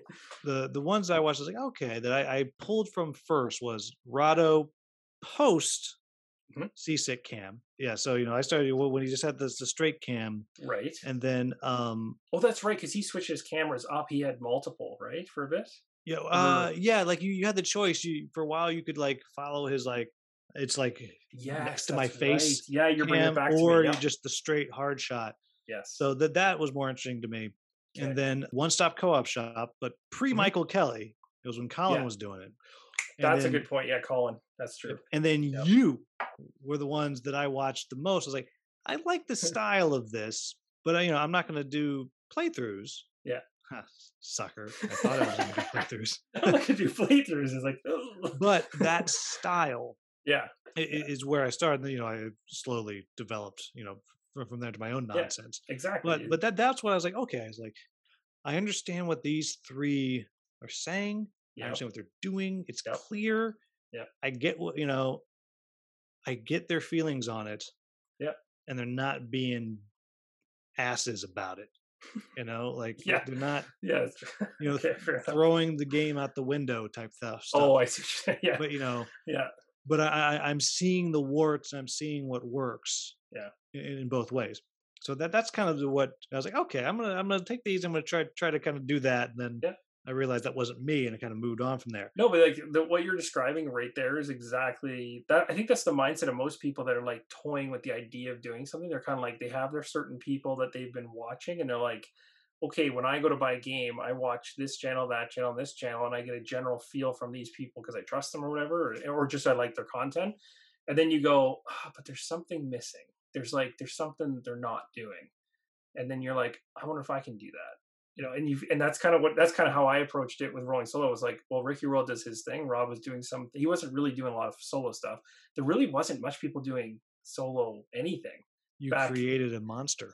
like Ricky. I mean, I shouldn't say there wasn't much. Like Colin's for sure was doing his playthroughs, and Ricky Royal was doing his at the same time as. And and I think Colin and I were very close to when we started. Like we were right around the same time frame. But when we looked around, if you said like solo gamers, there really wasn't much like for content, like for actual just solo gaming. So it was kind of like I think that's another reason I looked at it went. I, I kind of didn't mention this earlier, but my mindset was I just had a back then that would have been four years ago. So that was when my daughter was born. So my mindset at the time was okay, I've got a kid. I'm now stuck in my house. I live in Canada, so now I'm stuck in my house double. like, and then on top of it, I like board games. So I'm like, why? This is kind of what all drove me towards like, hey, why don't I just start creating the content that I think is missing? Because I was like, I would find a game and I'd go like, hey, Rod, do you do you know this? Do you know this game? He'd be like, no, I haven't I haven't played that one. I'd like go look at Ricky Royal's channel. Oh, I didn't cover it. Go over here, check some. Oh, I didn't cover it. And I was like, ah, like nobody covers these things from a solo angle. And it started getting frustrating. So I was like, I need to start doing some of that stuff, like covering that for people, right? But then it's like, you know, I start doing my thing. There's other people that come into the fray, they do their things. If you find your pocket of like content that people aren't covering, and that's really where you find your win, is like finding the thing that you're doing that wasn't there for people before. Right, which is what brings people value because then they look at it and they go like, "Ooh, you're doing something that like somebody else wasn't able to give me." Yeah, it's interesting. You know, the kind of weird thing that um, I've done you know, since the beginning is I give criticisms Yep. always. Yep. You know, even on my Kickstarter stuff, you know, and I make make it clear, you know, it's prototype, but Yeah. and people appreciate that, but uh, not not everyone does that. Um, and I was thinking when you're talking about, you know, uh, uh, Rodney, Mhm. when I started doing how to play videos, Mhm. I stole from him his clarity and the way he breaks it down. If you Mm. watch my, I would love to be considered the homeless man's Rodney Smith. if you're a sports guy, you're like, you know, that that that'd be fine for me. yeah, But you know, just the, the, clarity with which he does things, like, right. oh, I like that. Yeah, he is Hold very that. like And then how Yeah. can I pull that into my own style and vibe? right. And how can I do that? Like, that what- that's what like influenced my my how to play videos. But you know, it, it but it's you know by Do you other do people. you? I was going to ask you. Do you script your stuff or no? I don't know if you like. I you, do not. you, you do not. Okay. Yeah. Well- same same with me too. Like I, I've never. I've never, I like, I shouldn't say, I've retake. So usually the beginning of my videos and the end of my videos, I have what I want to say, and I might have to retake it like 15 times to nail it. But like the actual playthrough, I'm literally just like, I'm just going. There's, Yep. I'm never writing stuff down, and that was, I think that was the difference with Rodney. Was like I knew he was scripting stuff, but that's what makes him What a be able. nerd! That, that's what makes him be able to condense like a really complex game down to five ten minute learn to play or twenty yeah, minute it, learn to play would, and it's you- it's really impressive because he crunches it down so there's no gibberish in there. Yeah. Like it's all just like Yeah, I mean, to to be fair, when I do a how to play video, I, I spend Yeah. a lot more time before I start the camera. Saying, okay, I'm gonna it's this, then this, and this. So I'll figure out Mhm. what I want to talk about Mhm. specifically. Um, but then then I just go, and then in editing, like, because I, you know, well, at least I know when I've said something that sounds stupid. I'm like, okay, nope. Start the sentence over. You know, I- I'll go back. So so a lot of my editing if I ever start a Patreon, like one of the, the Patreon things people will get will be, uh, like bloopers. I'll just, I'll just for a month, every month I'll just cut out every time that I restarted and just put them together in one video.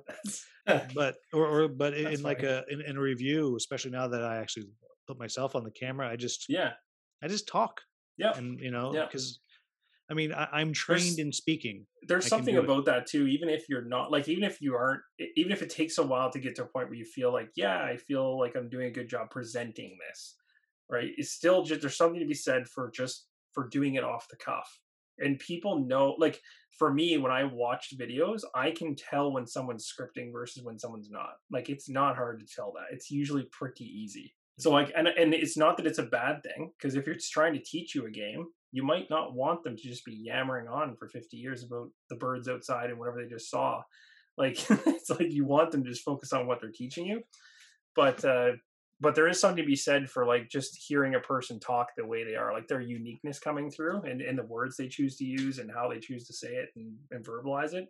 Because sometimes whatever your style might be might jive exactly with the person that's watching. And they might be like, you know what, that's exactly my mentality. Yeah, or, or the opposite. One of my I always talk about this. I had um, so one of my favorite podcasts is so very wrong about games. Mhm. Um, more Canadians. Um, and I had uh, uh yeah, yeah there- They're there's so many. Canadians. Um, but uh, I had one of them on on the show, Yeah. and which was you know cool for me. But one of the things I told him was that you know, I almost never agree with you, but it's useful because to the point where when they are slamming something, I'm like, Mhm. I need to go check that game out, right. you know, because there's very clear, you know, who, who they are and you know, what it is. And I think it's just because you know they're they're genuine and you like them or love them or what like or love them or hate them, I should say. Yeah. Uh, wouldn't that be great? That they either like you or love you. That that just sounds fantastic. Sounds great. But jumping in because we boy we have gone so long, and I know it's getting later for you there. That's So, okay. Just kind de- of I devoted the night here for you, so. yes. Um, your wife is like, I hate William No, actually, Brown. My, my wife is care of the my wife is actually in the well. Our kids are in bed now, thankfully, and then my wife's got friends over, so I'm just like, excellent, excellent. you are welcome. yes, Um, so the so I, I won't stress too much, but so thinking back Mhm. through your history, if you had to pick, what are some of the favorite games that you have covered on there? You know, and Yikes. Yeah, I'm not gonna say your favorite. No. You know, I don't know No, the, the first like two, one to three that come to mind. I've got I've got a I got five in my head already. like I. Ra- I had them this, out. I had this list, and, it, and they're not in any order because I honestly I think any given day they could flip flop because it's just a preference thing. Um, probably my five would be uh, Too Many Bones for sure. That was my very first Kickstarter that I that I backed all in on. Um, like every other Kickstarter I'd done like snippets and whatever, but then when the first Too Many Bones landed, I was like, oh, this game looks so cool. I really hope it's good. The components are off the charts, ah, but I have no idea who this game company is, and I don't know if I can trust my money because it was it was a decent like buying all, everything for Too Many Bones back then. If you like, I was getting like four dice trays, full, like I was getting everything set up not just for solo game, but to like play with friends too. And then I was getting all their fancy stuff, which when you total it all up was like hundreds of dollars by the end of it. And I was just like, this is ridiculous. Like compared to what I had bought previously, I was like, this is a little insane. I really hope this pans out. But then sure enough, it ended up being uh it, it ended up being received pretty well. Although for some weird reason at the very beginning, everyone some people were kind of like, it's not that good. And then people over time reversed and came back over. like it was weird. It had a weird it had a weird opening reception. It was almost like the game's really great or it's really not. And then over time the really not people started to shift to the middle and then they started shifting even further over to the it's actually really good. Yeah, Yeah. it's a weird thing. I know um Michael Kelly over one up like his original Yeah. review of it was Yeah. pretty scathing. Yeah. And when I found out, I was like, "You're an idiot. Get on Tabletop Simulator. We're playing this right now." And and we played, and then he got another copy of it, and he actually revisited it. He was like, Yeah. I don't know, But you- don't but you know." know what the other thing too is I noticed like I remember playing for the first time and using patches as a solo player, and I, I remember playing that and I was like, yeah, it's fun, but I don't know because I think I just picked patches because I'm like out of the four, it was easily like you could tell it was the easiest of the four Gearlocs to control, and then it's all based on health. He just basically reheals himself every five seconds. So like if you're playing solo with just him, you kind of just are feeling like you're playing like a health management game. like if it's just him. So if your first solo experience with Too Many Bones is just patches, I feel like you get a very not a great Mhm. like entry into the world of Too Many Bones. it's not an almost exciting like- experience. Yeah, it's not exciting. So you'll play it and you'll go, cool, but uh, like it didn't hit. It wasn't a home run. It was like a yeah. There's only a few. There, well, a few. I mean, there's so many Gearlocs now, right? But or so many. there's not all the Gearlocs are fun to play true solo. Yeah, yeah. Like putting them in pairs. that's very true. like I you know. But if I play solo, I often, I'll most often play two of Me them. too. Me too. yeah. Um, and then it's great with patches because then, then I always go down the crazy drug patches, like with all the chemicals he's all the giving to people. chemicals, yeah, yeah, just throwing the chemicals out. Yeah, Too Many Bones is great. That that one for sure. I think like when I when I think of like top five games in my head, I think of if my house was on fire, which I don't want to happen. Please, fingers crossed. but if it does, and I could take five games out the door with me, like Too Many Bones, I try How to take strong are you that you're taking too many Yeah. bones and something that troll else? chest over there. I would try to carry it, uh, but I'd probably have to leave it behind because my kids would be more important. but yeah, But the troll chest. I would think about it, and that's bad enough. So Too Many Bones for sure would come with me. Uh, Arkham Horror, the LCG, I think replaced Lord of the Rings for me in my brain, even though it's hard to say that.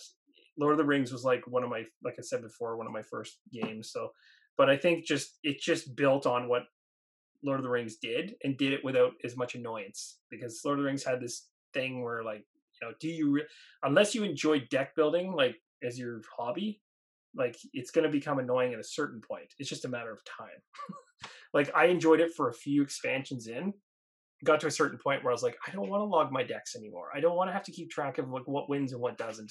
Like it's becoming more of a game outside of a game than it is playing the game if that makes any sense. Yeah. um so anyway that was that one. Uh nemesis is another one that surprised me. Uh i was a fool I don't even like that one's weird because I, I feel sometimes when I feel like that's in my top five, I'm like, is it or is it not? I don't know. But I, every time I play it, I love it. I always have so much fun with it. Whether it's it doesn't matter the player count either. That's the other thing about that game I like is that I can play it solo and have fun, but I can also pull people into it, and they're like, this game is fantastic because you're playing cooperatively, but you're also trying to screw each other potentially. So there's this nice like you know doesn't matter which way you go, you're gonna have fun and I was silly when it first landed. Um, when I, my pledge first landed from Awaken Realms, I let Nemesis sit on the shelf for six months before I did any content on it, which is the dumbest thing I've ever done because it, it Yeah, that's, landed. uh, you, and I was you, like- you missed the hot. Well, not really. That game's still. You could you could put up a video on that now oh, and you get five thousand views. Yeah, it's insanity. And uh, I remember I, all I did was I opened it to play with my uh, with my uh, somebody else in my family who's like I think who's around like ten or eleven at the time. And uh, I was just trying to play and read the rules at the same time, which is always a bad decision because we like we got through the game, we played, we had fun, but then we realized we played one of the mechanics Can we both wrong. agree this is uh, Rodney's fault that he didn't have a video for you? Yes, it is Rodney's fault. I'm gonna make a note of that right now. but uh, yeah, so Nemesis was one of them, and I definitely regret not playing that earlier and waiting six months to finally do content on that. But that one's one I would keep. And then Jaws of the Lion, I'd say Jaws of the Lion completely replaced Gloomhaven for me, hundred percent. I'm not like I said, I'm not finished it, um, but we're going to finish it. And I actually enjoy. I enjoyed the way. I think what Jaws of the Lion did so well was that first this needs to happen in every board game and i'll keep screaming this from the mountaintops until it happens but the whole like play like learn to play as you put the game out on the table it needs to become more of a thing and i don't understand why there's still games where you have to put a rule book on the table and read the rule book front to back before you start playing the game to me that drives me nuts i'm like if we're trying to knock down barriers for people to get into the board gaming hobby you want them to be able to sit down, open a rulebook, and go. The first thing you do is pick your character. Then you start doing this. Then you start doing that, and it just it handhold them through the first you know scenario or half a scenario, whatever, and then tell them after that go check the appendix for all the other stuff later on. Like don't don't read eighty pages to use ten pages in the first hour. What is the point?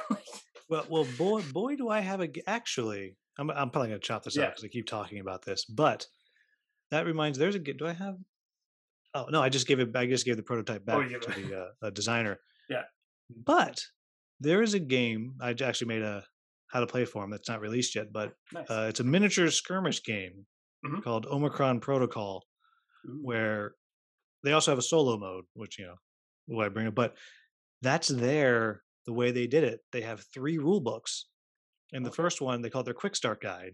Yeah. And that is just straight up we're literally gonna put this stuff on the table. yeah. We're gonna walk you through these steps, Mhm. even down to, you know, roll your dice. We're gonna tell you what you rolled so you Yep. understand what happens. Then after that, you read the how to play guide, and then you can play almost a full game. Yes. And then Yeah. from there, it's okay, now here's the index. And if you want to play solo co op, here's those changes too. Mhm. But they did the same thing. And outside of um, did it work for you? Jaws of the Lion in that game, Yeah. and I've heard Tainted Grail maybe There's a that. few, yeah, there's a too? few. Yeah, like and that's the thing. When I say Jaws lines, like it, I'm not trying to say Jaws lines like the first. They were the first No, company but they do did it really, really well. Yeah, that's the thing. They did it really, Really well. And, it, and the other thing that's awesome about it is that it landed in Target in these places in the states where it's like if somebody random just happens to buy it because a box cover looks cool and they like D and D and they're like, well, this could be fun. Like they just pick it up and they put it on the table and they're like, even if they know nothing, they literally can start playing right away and they're not going to get frustrated out of the gates. If you gave somebody Gloomhaven and said, read the rule book and have fun, they're going to go, no, take it back, take it back. I mean, my, my wife jokes we finished after you know two two and a half years, and she says, "You know that you didn't get through a we did not play a single session without having to go back and check the rule book. Yeah, yeah. Like it's gonna happen. Like like for two years we couldn't get that. All right, so I think I, that, I think that's your number four. You got, you got one yeah. more. The last one was uh, the last one I'm wearing on my shirt. Yay, this war of mine. oh, I don't even wow. know why. I was going like to my closet huh? and I'm like, oh yeah. so the thing, okay, the one reason I like this war of mine um, is because even though the game is and definitely is has some heavy, heavy stuff, I think the thing about this war of mine that's like mind blowing to me is that there are very few, if any, board games that touch on those kind of topics and do it in a way that's as well polished i want to say as as it could be. Like in terms of it being as real and authentic because i remember when they first did the kickstarter for this they had people pulled in like they they did their research on this stuff. They it was not just a bunch of designers in a room like let's just make this hellish and you know like nightmare scenario. Let's throw everything in there and make people just think this is terrible to be here they were literally trying to convey the feeling of being you know just a civilian trapped between a war in something you're not a part of but have to deal with all the consequences of it right? Like trying to just survive. And uh, it's not fair. And it's not it's not a life that anyone really wants to be a part of but it's the thing that's crazy about it is it just it, to me when i play it it plays it plays a story and it's almost like a learning. Like it's, almost, it's like the one like i walk away from a game like that and i'm like it's weird to feel emotion and feel like you learn something from a board game that's beyond just i rolled dice and hit a goblin under a bridge or like i went and built 70 fish in my merchant shop today. Like you know some of that stuff has zero substance. Like doesn't tell you anything to be fair if i could play a game where i hit a goblin under a bridge with 70 fish? Yeah. Sounds pretty good, right? Yeah. That's my next solo game, my first one. my first solo game is going to be all about hitting hitting trolls under the bridge.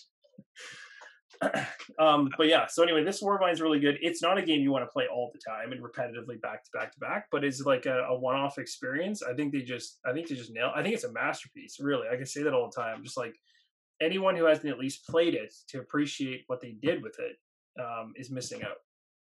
So I mean, you don't have to like it. You don't have to be like, "Ooh, I really want to play this" because it's like super happy all the time. Because it's not. To me, it's just like one of those games. It's like we will not see a game made like that probably for I don't know if we'll ever see a game like that again because just the climate of the way the world is now.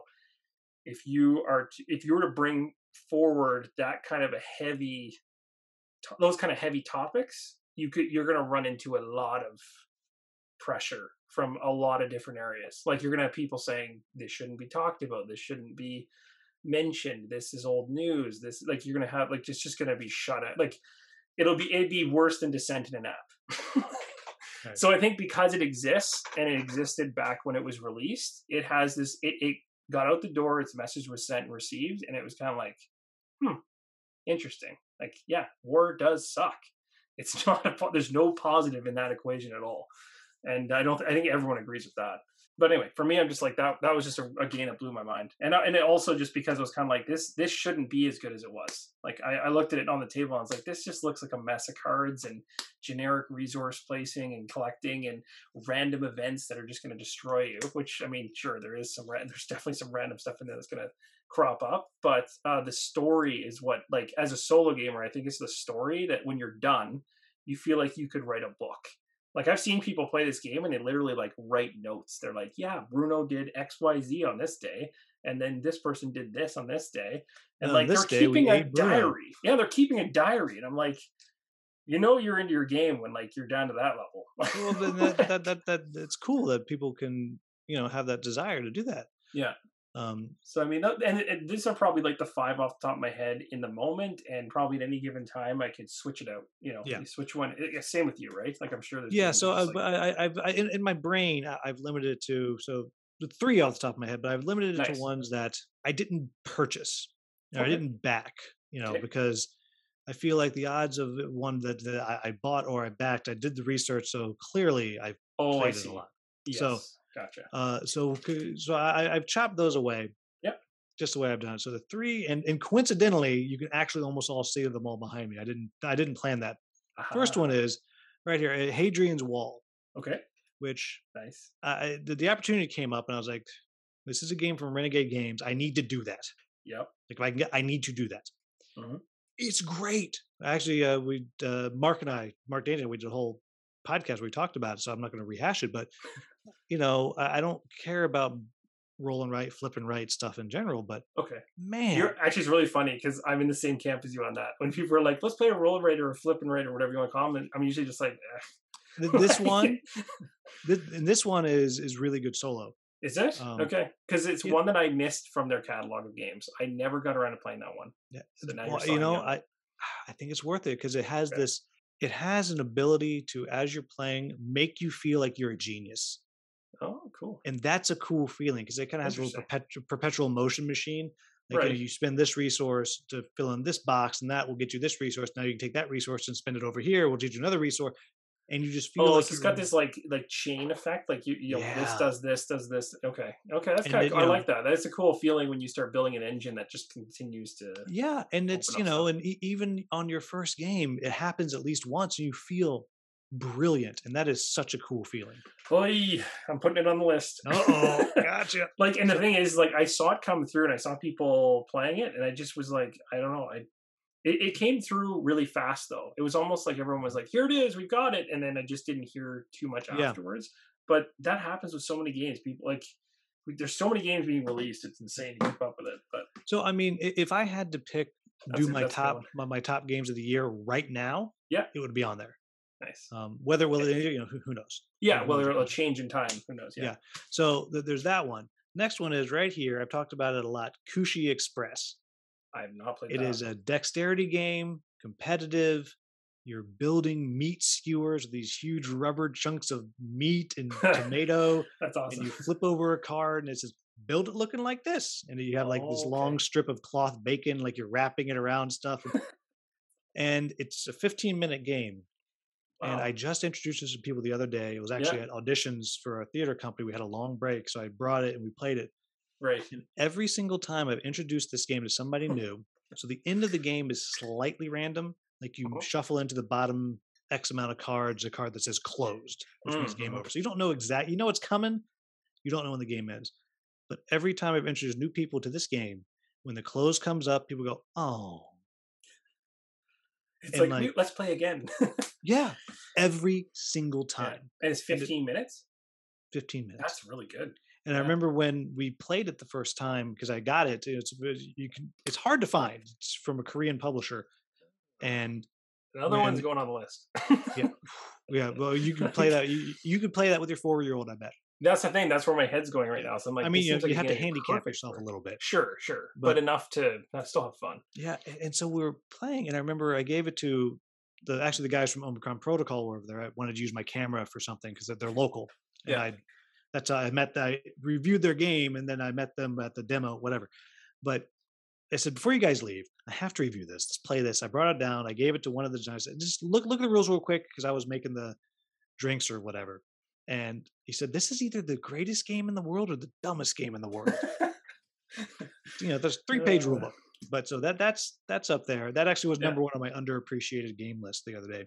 right. And then my other one, That's awesome. which was a game that I was told was great. okay. And so I randomly reached out to the designer on Facebook Mhm. when I had, you know, 70 subscribers. Why he Yeah. answered me, I don't know. He's foolish. um, but got me a copy. And that is, and this is one that's gotten slagged off a bit by a lot of big reviewers, is Merchant's Cove. Yes, Merchant's Cove. That makes did me happy. Did, did you, have you played that one? I did. I did content on that one. I loved it. Oh, you it did? I didn't know you did content. Huh? Yeah. I, lo- Yeah, so- I, I I really liked it. I, I the the secret stash that you just showed there that that is a must. Like you, you have to have that as a solo player. Yeah. So that's, uh, oh, yeah. Oh, yeah. The, uh, But the yeah, scenarios, the, the, the chaining the scenarios together thing is a blast. yeah, it's um, good. but that I I mean that was one of my I can't remember if it was on my list of top ten games I've you know most Yeah. played games last year. Yeah. But on that's on Tabletop Simulator and, with the prototype because I still happen to have the prototype here. I haven't. Oh, I'm supposed to give it back to one of the designers when I see him at a convention, you know. But the world. Yeah. Yeah. Exactly. Uh, yeah. But that that's one of the ones that I don't.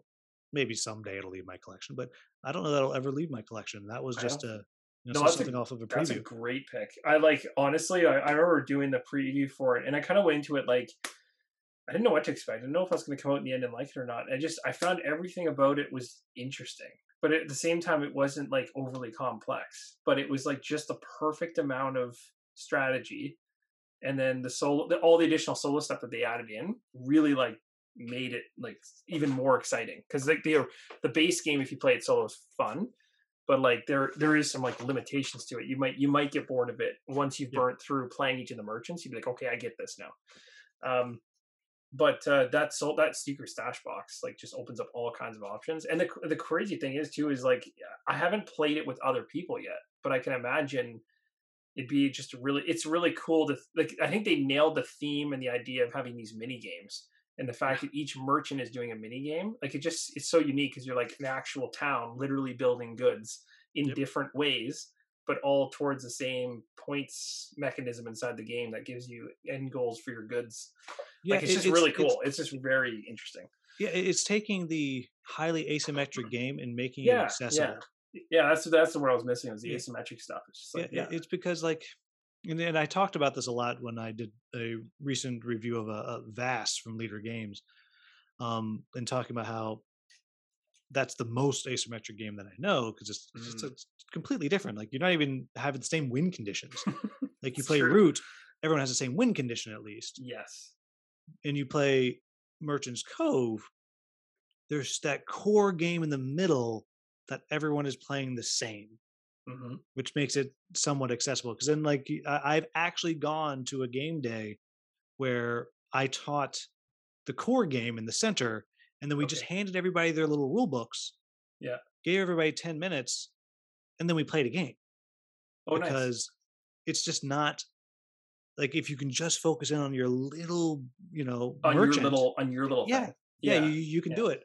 And it's, it's, it's- funny too it's because it's like the strategies like it's weird because like when you were playing the game, did you find you had to like wh- like were you you were teaching it? Do you play? Did you play at the same time when you were teaching it, or Uh, that one I did not because I had to go, but I, I've taught it and played it many, many, many times. because I'm just wondering like when you play with other people because I haven't. Do you are you- like if you look at somebody else's player board while they're churning through their stuff, is there any advantage to to bothering to really like?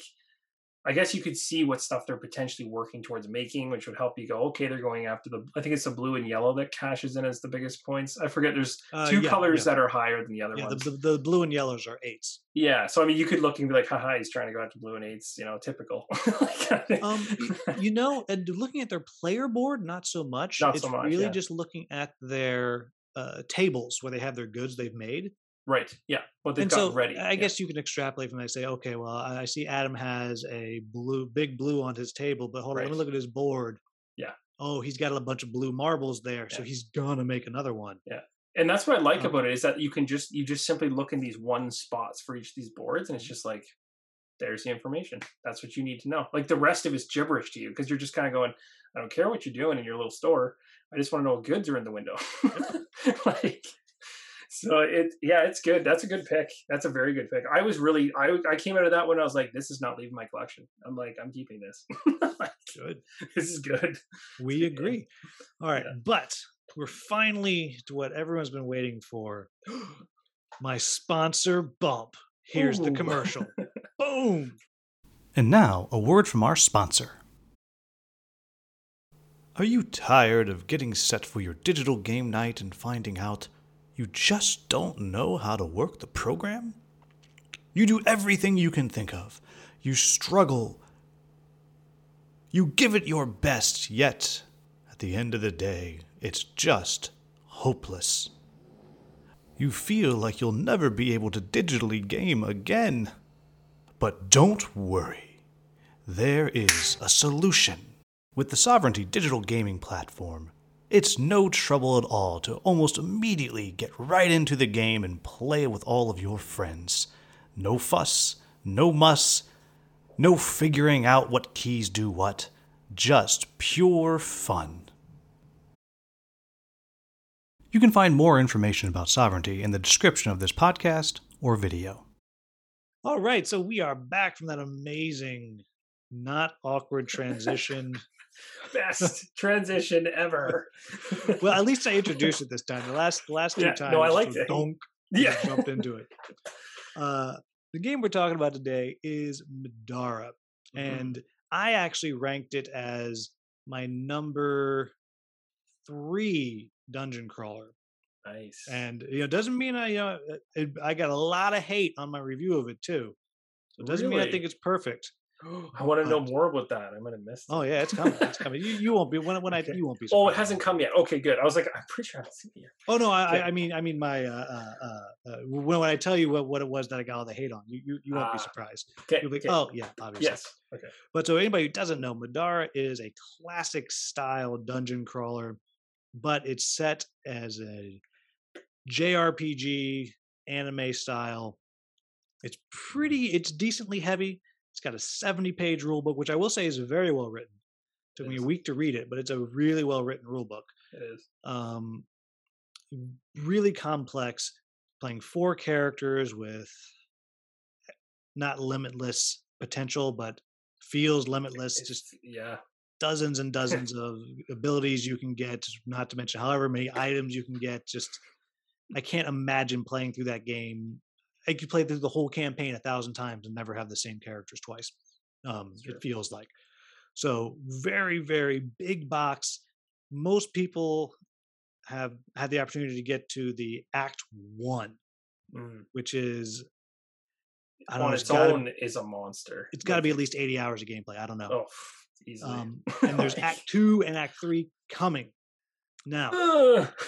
I myself, I've gotten through Stress. Act One, part of Act Two. Uh, by the time this comes out, I may have. I'm doing a cross-channel playthrough with Barrett from Meet Me at the Table. He's doing most of it. I'm doing all of the side quests. So he does the real work, and I do the silly stuff, which is the way to go. yeah, there you go. Um, but so uh, I've, I've obviously I'm pretty high on it. Uh, Adam, you also covered it. I think Mhm. Pre-launch of the campaign, maybe or during the campaign. so I covered it after the first one landed. So what was that like? Um, the first delivery was like, geez, why is know, this? maybe two years ago. Yeah, it was two years ago. I'm pretty sure. Let me see. Yeah, 2019. Yeah, that makes sense. Like March, April, something like that. Um, yes, yeah. So I covered it. I, I don't know how far after that I did, but I did think I did the first scenario of of the game because I was it, it was it was it's a beast. Like I was like I can't. This is not a game where you can just start on the second mission and try to like get people in. I'm like they need to understand like the beginning intro, like what is going on here, and then on top of it, understand there's literally videos to watch around the world building before you even start the game. Like you could just put the game beside and go to their site and watch their videos just to get context on like the world and spend two hours on that easily. Yeah. Like they went crazy with it. I'll give it to you to start. Positive thoughts on it. What do you What do you got? I would say the things that I liked about it that other games didn't do well was that hidden information was truly hidden. That was a Oh, the red win. reveal red Gosh, reveal was takes me back to uh, I, like I, elementary, middle school. people get like they can keep in board games they can keep doing that forever i'm perfectly fine with it because i mean i have to I can see it if i stare at it purposely trying to read it i'll eventually be able to figure But it then out Then you're annoying if that's but then yeah like i mean like how why i don't know like, yeah at that point you're trying to cheat so it's almost just like okay sure go ahead Like, Yeah. but but for me i was just like there were so many other games that have these dungeon crawl things and it's like you flip open a setup page and you're like ah and i see everything. I'm like i see all the character i see what's going to happen at the end. I see the conclusion. It's literally written right here under the setup that i have to now set up. So i'm like reading the end before i've even got the game it, it bothers me when i see that. Um anyway so positives that was a huge positive. Uh you already kind of mentioned the narrative thing. That's just like off the charts. Like you Yeah. i I could go on for hours about how well written Yeah. that is. Um, amazingly in depth story. And then the real fact, character development. yeah, and then the fact they went to the next level and pulled Foreteller in to do all the voice work on top of it. So you don't even have to read it. You can now have it like fully like you can just hit a play button on each of these things and let let the Foreteller app just do all the voice work for you. I'm like that makes it even better because now it's like now you're even more immersed in the whole thing. So that was that was huge. So- Oh, the other thing I really liked was for solo play, you had um oh, what they call those cards. There was Yeah, a name. you you can just play play two of the characters and Yes, like a, a single right. card to represent the other two. That's what I liked. I like that because I was kind of going. I want the ability to be able to flip flop characters, and I can choose. I think they even allowed you to like, you could flip between the alternate character that's like you know very uh, streamlined, and then you could go full if you wanted to. Like even partway in the campaign, you could somehow kind of like flip back or something, or switch characters in and out. I just thought that was really cool because it kind of just allows you to like, I'm creating these two characters. Oh no, I want to flip over to these guys and then use cards to represent the old ones, and you can generally bounce around. And I thought for solo players, like that's huge because maybe you don't want to control full four characters. Like that's a lot of stuff to manage. So that was Yeah, and, and so far, so I've been playing it through with all four so far. um, okay. How'd you feel? How'd you find that? So far, I've been fine. Now, I'm curious if I get to toward when I finally get towards the end, if I'm going to be overwhelmed. Uh, Um, which I can see happening. Like I mentioned earlier, I using a little dry erase tokens and I total everything up, and I keep that running total, so that helps. yes. But I can totally see if I wasn't doing that every attack, having to Yeah. add up with this, and this, add, add, add, add, add, and then every single card you can then It'd be a not tap it, uh, exhaust the card, right. use an ability and every and all the different uh, consumables you have and i mean and It could get a bit much. yeah i mean and what- what's going to happen when i you know get to the end and i have eight different abilities per character i mean that that's 32 abilities that i'm managing you know? yeah, that's very true. so yeah, that's very true. but, but so far it's been okay That's good to hear because I, I I hadn't I hadn't tried four, but I was tempted to, and I I did the two and then the two alternative ones. I think I think like positives wise on the gameplay, I think the thing I liked the most was that like gameplay wise, and this is weird because I'm just focusing on the dice in this case, but I I liked the fact the dice were like level set, like they were almost just Mhm. like each level goes up, and it actually felt like you were moving through dice sets as you went along, which was Yeah. so it's like it's kind of cool to feel like oh I get access to this die, which you know is the next level up right it- now in your pool. So it felt like character pro- progression wasn't just like oh more abilities to manage. It's like no, the dice is actually changing on top of it, so you're getting more you know hits or whatever else. So I thought that was kind of cool. I And, think uh, those are the I'll- actually I do you're, you're m- mirroring me one thing the other thing that i liked about it is you know Mhm. all you got the little the books and the stars and stuff on, on the the dice and how those interact with your different yeah abilities yeah that is I, I really enjoy that. There's a, another game that I like called Infinity Defiance, which is like a sci-fi one, but it does the same type of thing type thing. where I can roll the same two dice and you know get I don't know an eight and two books and two stars. yeah. And for your character, that's going to do one thing. For my character, Right. they'll do something eh, completely different. Right. And that I think is really cool because it makes the combat pretty simple. You know, it's you. Yeah. It's But it gives it gives like flexibility. Like when you roll it, you're almost just like now I can do this or that kind of thing. Like Yeah. I, I really enjoy that as far as far as the dice rolling goes, and it's it's shockingly simple. Like when I when you read the rules of the combat, it's like, oh, I got to add this up and subtract this and then do this. but on- once you learn it, it's really pretty quick. Um, actually, it's funny. Also, I don't. I don't want to compare Middara to Descent, but because But, but you're now, but currently you're comparing everything. To But Descent. now, no, yeah, I, exactly. like you- you're gonna just, you're gonna go just because the, your kids the- just this and you're because like, the icons here, and I know this is from even Descent 2.0, but like they have like surge abilities and advantage. Same idea, I think, with this more so for the surge ability. You get a little silly bolt of lightning, Mhm. and it could trigger your weapon. It could trigger your hero card. It could trigger, so you get to choose. So it's, you kind of have a little bit of that thing that you like in Middara inside of Descent in terms of like, ooh, I got a surge. That means I can I have some freedom now. I'm not like locked into doing this one thing every time. Yeah. Or it's just not a success, like just not a straight success. Whatever. But yeah, in terms of Middara, I think those are the those are probably the four or five that stick out to me the most. The gameplay on the t- oh, the other thing I really like too, which is a little nice touch, but not like a big deal, was I thought the UV printing of the of the water and the gr- like the certain elements of the tiles that really were exciting. That was Yeah, cool. I was yeah, like, that- I that had, kinda I've sheen to it never seen that before. I was like, that's sweet. I'm sure it's been done, but I've never seen it. So I was just like, that's awesome. And I, I also like that um, if you keep it organized, that's key. It's it's a it's a pretty quick setup. Yeah. If you're organized. if you're it's true, Like, that is I can't stress that enough. Yeah. If you throw everything in a bag, you're in trouble. yeah, it's gonna take forever. yeah, But the tiles are small. They're not weird shaped. It's you know, and there's like 75 of them, but if Mhm. you keep them in order, you know, it, it- it's pretty. I actually find setup for that faster than most of my other dungeon crawls, and I'm moderately organized. Yeah, it's true. and I think that one, um, I I had I had to get an insert for it because I like I was I was thinking about just leaving it bagged up, and then I was like, oh, this one might be special enough that I might get an insert. I was like, oh, what the hell? So I I got a I have it glued over there off camera. It's actually like a little bit further over. It's in a big pile, but I haven't actually put it all in yet. But it's it's one of those inserts that isn't going to fill the whole box. It's almost like the Kingdom Death Monster style inserts, where it's like half the box is an insert, the rest is just like empty space for Mhm. stuff that's already in there, like car, like you know. So it should hopefully do like solve some of that, like you were saying. If you're not good at you know keeping things organized or bagging things up properly, Yeah.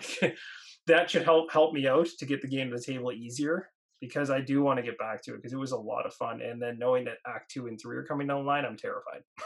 It's like, get, get it done, right? holy crap!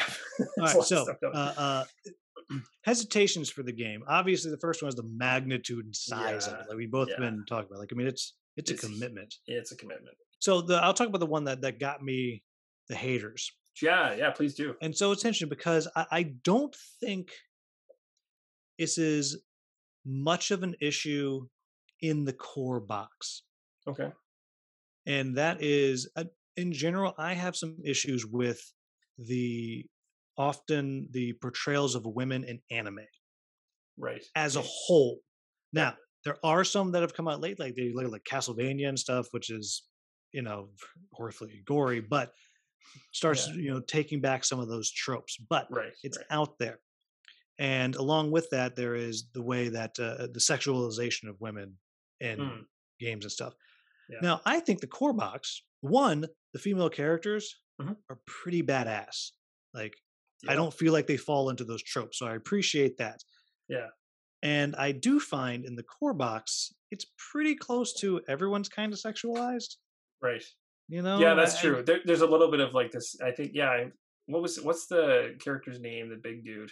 A He's rook huge. Yeah. Like he's just like. like yeah he has no shirt on bare-chested he monster, starts the hairy. game with a chest plate yeah. Like he has a Yeah. breastplate.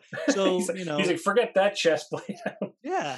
And like you go through and it's like, it was like, Yeah. oh, what's up, dude? You're wearing that so you can show off your abs. yes, exactly. Um, so yeah. i- is it perfect 50-50? No. I mean, some of the, but no. it's it's pretty solid. And I actually, yeah, yeah. This is an imaginary world world we're talking about, right? Yeah, So, you know, and, and so in somebody's head. overall, yeah, I, I thought it was I thought it was pretty well. Yeah. But But when you start looking at the add-on stuff that you can buy, true. Yeah.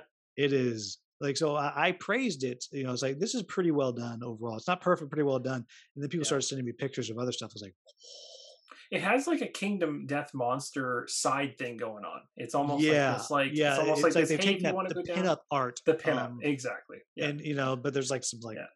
slave girl stuff and it's just like ooh, ooh. yeah, I guess it goes down. Yeah, like yeah, that's that's true. And honestly, you're like, to, I don't know. I don't understand. Like, if anyone has an opinion on it being a negative, I don't see why people should get up in arms with that. Like, it doesn't make it Yeah. because at the end of the day, it's like it's not part like like you said, it's not like they put that stuff in the core game that you have to deal with it Yeah, to that know. to that level at least. yeah right? you know it, it's a discussion you know and, and it's a but fair but it's discussion but it's you wanna there. But it's yeah, still it- there. It's yeah still it's a fair part of the- discussion if you want us to go and say well you know should, should that be exist you can- have that discussion but that's not one that, yeah, that i'm having you know I'm talking about the core box. I think the core Yeah. box does a pretty good job. However, that said, you might not be on board with the sexualization men, women at all. That's, that's and true. that is in the game. Yes. Yeah, you have to almost be aware of it. Like just be like, okay, I'm all right with this versus yeah, exactly. Yeah. Yeah. So That's, th- fair. that's the one that that that that got, got all of the the trolls coming out. How dare you say I can't play this? to me that's just you that's just you being informed like that's you informing people. That's you giving people Yeah. a heads up. You're basically saying like, hey, like, you know, do you want to be shocked when you open the box and look through some stuff or do you want to just know that it's there and and if you're okay with it, great. If you're not, then now you know. yeah. And to be fair, I, I think it falls right in line with most of the anime that you might watch. That's Um, true. but, And you know- are very big like it's broad, right? Like that anime bucket is it's Yeah. all over the place. but you got to be down with that. So that that's do. that's the thing that that I talk to people about. You know, it's like, do you know? Oh, you want to try this? Or are you cool with this? Mm. You know, and for me, so far, it has. I haven't found anything where I was like, I am uncomfortable. I would not want to play that with my wife. Ah, gotcha. Okay. Like I, so I haven't And got. you're talking like inside the core box. You haven't found anything yet. Where you've Yeah, been like, yeah, you don't like that. box. Okay. Yeah. Well, There's definitely some of the stuff that out the, the add-ons. I like yeah. Yeah. you know I, It- felt, it- felt, like gives a, you- uh, a, a a middle schooler with a magazine type yeah, thing. yeah, hundred percent. No, and, and that's fair. That's totally fair, and, and that's why I kind of mentioned the Kingdom Death Monster thing because I'm like, as soon as I saw their other line of that stuff, and then I thought of Kingdom. I have Kingdom Death Monster, but I and I, but the, I don't have everything that they've released, and there's some stuff I'm just like, I don't even know if I ever. Well, no one has that much money. Yeah, it's that, everything and then, and on top of it, I'm just like, you know what? Maybe what I'll do is just do what other people do is just use Lego. Like maybe I'll just instead of the miniatures, I'll just build little Lego men, and it's like a dream world. I, I every every few months easier. I, I try to go on eBay to see if I can find a miniature-less Kingdom Death Monster. Yeah.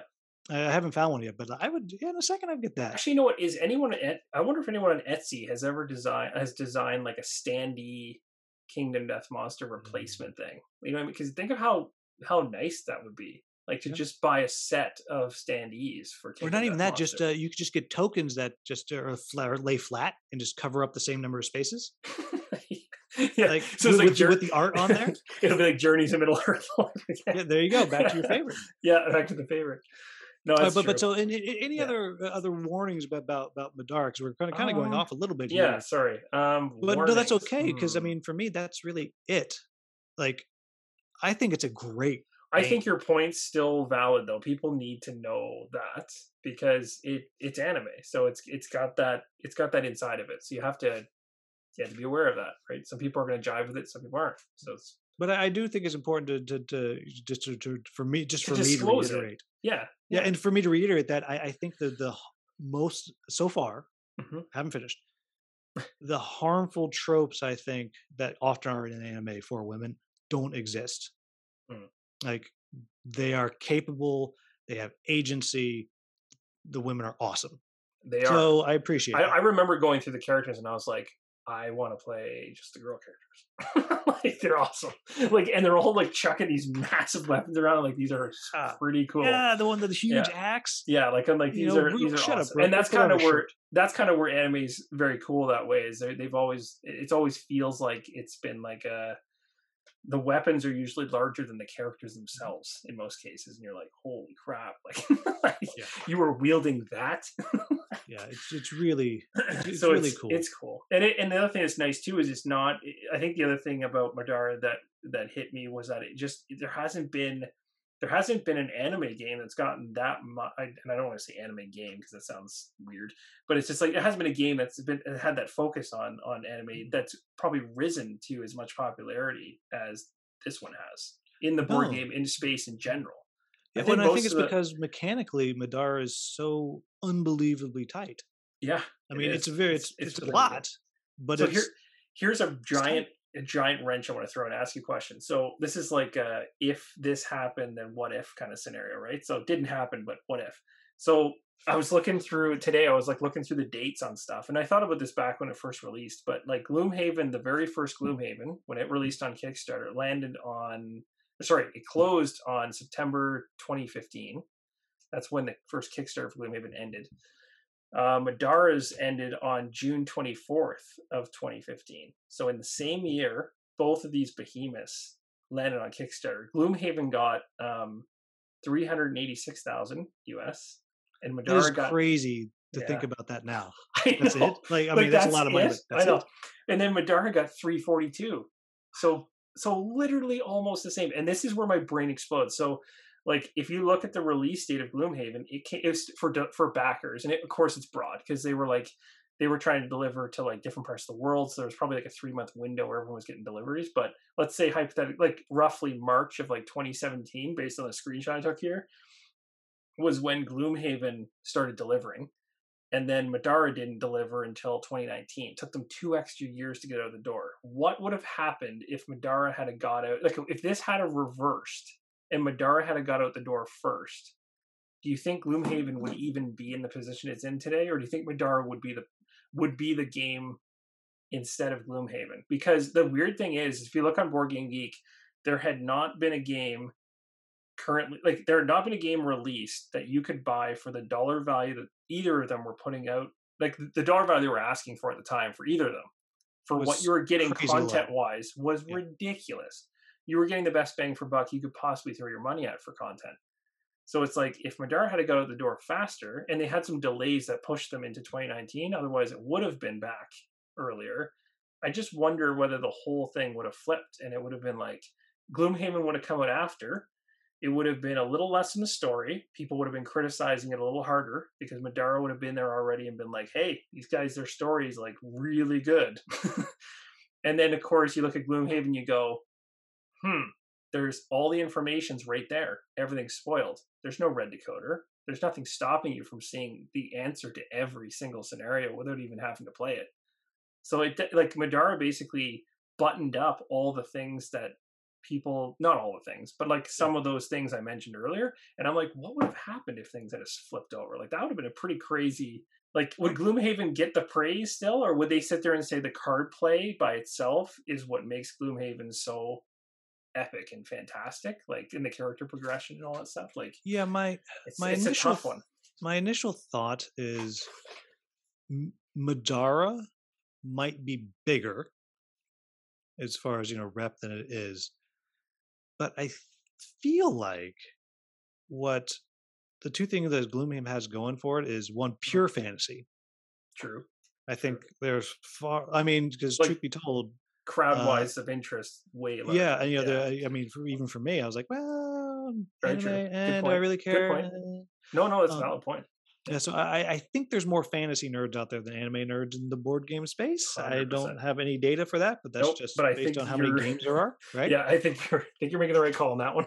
um, and I think the card play from Gloomhaven was so fresh that that for, for a dungeon crawler, right? Yeah, like I so feel like that's different. what. And even though, yeah, I, I think the dice play for Middara is fantastic. It's it is really good. Yeah, we've had dice play. We have.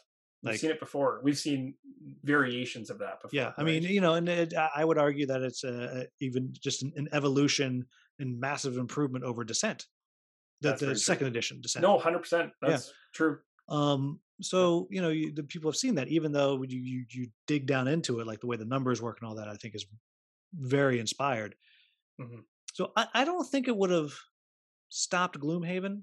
Yeah. I think maybe it would have made middara slightly bigger than it is. That's the thing right? Like that's that's kind of where my brain goes it's like hmm like I, I just wonder whether it would have ticked up the charts higher. I, I don't know where it sits on board game geek in terms of its overall rank. Do you know off the top of your head I don't know. I almost want to now. I have a yeah, supercomputer. Now right I almost want to look because I'm like I because I feel like I mean obviously it's probably as as the reprints and everything are going, typically things start creeping up. Oh, 669. That's actually that's really far back from where I would have thought it would sit. But I guess when you're talking about overall, I mean there's a lot of games to yeah. battle. But you're I mean thematically it's 63, which is I mean that's that's even kind of surprising too. But again, that might go back to your original comment about the, the crowd of interest around the anime side of thing, right? Like yeah. it it is a it it's a wall that some people don't climb over. well, and I mean, we talk. Some people like, just don't have any interest. I mean, like, nope. you, you, and I really like the story, but like, there's yeah. got to be a hundred pages of text of stories. Oh, it's, it's madness. That's why when I mean, they said like Fortellers coming in to do all of our, you know, narrative, and I was like, they're going to be working for years. like, like I don't. Do they know what they signed up for? Yeah, right. um, like voice acting that game. Good lord. No, but I mean, so I mean, it, it sounds like we pretty much agree. I mean, it's not. Yeah, we do. Yeah. It, it's not that. I just wanted to throw it out there as kind of like a what if because it's just kind of it was well, it's a good question, and I think it's telling that we're comparing Gloomhaven and it. Like, mm-hmm. you know, we're not comparing as much as I love Barnacle Bay. We're not comparing Barnacle Bay to Gloomhaven. Like, we're not doing that. True. You know I mean? Yeah, but Middara and Gloomhaven to me seem very like they seem very comparable. Like, I mean, beyond the, the the difference in theme and stuff like that, like it's they're pretty they're pretty much running up the same the same type of person that would want an epic campaign game is going to be looking at yeah. those two plus a handful of other ones yeah, because I, I, can't. I mean, being spec speculative, I can't imagine if there were as many anime based style games as there are fantasy games. Mhm. I cannot imagine there being many that are better than Middara if that existed. What's that one that everyone's playing now that's anime based? It came out recently. I think they had like a reprint or something, but it's like uh there's like little tokens that are dropping down tracks. The characters are all anime. I think it was done on the one stop Bullet. shop. Bullet, that's what it was. Yeah, yeah, yeah. I don't have that. I haven't played that, one, but that that one's based in a- like based in an anime. Yeah, yeah, that, that's too. an Yeah, anime. So that, yeah. and that's that- pretty that's a good. fun That's a good game. Like Yeah. it's yeah, but it, but it doesn't have. I mean, that's a it's not it's game. not a campaign game. It's Yeah. just a yeah. yeah, it's a 20, 30 minute game. Yeah. very fun though, uh, and, and it is it is fun solo. So you, you should probably get it. I need to get it. I do. And I actually was about to pull the trigger, and I think what stopped me was the shipping to Canada. I think at the time was almost like Yeah, it- double the price of the game Yeah, or it's- something. And I was like, huh. Yeah, sh- sh- Like- sh- shipping for those outside of the, the US is tough right now. yeah. I was like, I'll Rodney get it. I'll one. get Ask it. Rodney to send you his. There you go. That's what I He's probably do. got one. Like send it from PEI by uh by boat. by Yeah, send it by penguin. Yeah, um, send your pigeon carrier to me. All right, but so we we have officially had recorded the longest episode ever. hey. Um, so oh gosh, the editing. Oh no. I But put you I put you up against the wall on this one. yeah, well, th- thankfully, I just I just released one with Jason Perez uh, about four or five days ago. So oh really? Nice. Yeah. yeah, so that, that that that's okay. But before Okay. I let you go, Sure. last thing Yep. is and so everybody you'll be able to find a link or uh, a tag to get to uh, a, rolling solo down in the description so go check out everything that he does go watch all 194 episodes of gloomhaven no. Yeah. and but leave us with well two things you can leave us with you, you can decline the first one Okay. here's your opportunity to talk any trash you want about rodney and then second leave us with your words of gaming wisdom oh jeez. Both these gonna be bad. you don't Um, really have to talk trash you won't No, no. I yeah, I, I'd say to I would say to Rodney, Rodney, you get more dungeon crawlers on Watch It Played. That's what I would say you to know how long those videos will be Yeah, there. Yeah. Do you guys have six hours? Um, so yeah, that that would be my one thing with him. Um, and then uh, yeah, for wisdom, words of wisdom. Are we talking like in terms of the channel content? Or are we talking just in terms of like anything at uh, all just anything? gaming wisdom you got Fine. If you're just starting out, maybe don't start with Mage Knight. like as your first game, don't don't do that to yourself. well what That'd at be- what- that'd be what- my if you had to pick a first game someone's like i love the stuff that you do adam Oh, okay. what's the first game i should do? What's the buy first one? I honestly would say if if you're looking for your first solo game, I would probably say from a learning perspective, probably the Jaws of the Lion, probably because of how they structure it, because you could just take it and run. You wouldn't have to watch any videos on it, just play. Um, but oh, there's so many good ones. There's way too, actually another really good one that flies on the radar when you were mentioning ones that you liked was Outlive. Have you played Outlive before? i don't that one- know that one that one's really good. It's like a post post apocalyptic uh, worker placement game, but it's very good, very good. Look it up; it's good. And uh, you have a video on it I don't, but I have the game and I'm holding on to it, and I'm going to secretly release it at some point. One day, when the when the game cannot be found anywhere, I'm going to release a video, and everyone's going to be like, "What?" Yeah, but in terms of gaming knowledge, I don't know. I would say, uh, don't think I have any more knowledge left. I think I've I think I've run to gas. yes for our, for our last three hours we've been chatting Yeah. Right, but um thank adam says thank you so much for joining me everybody thank you so much for watching if you enjoyed this uh, listening or watching please like subscribe share all those things set up the subscription on your podcast download check out rolling solos content down in the description and thank you so much for watching or listening. Have a wonderful wonderful day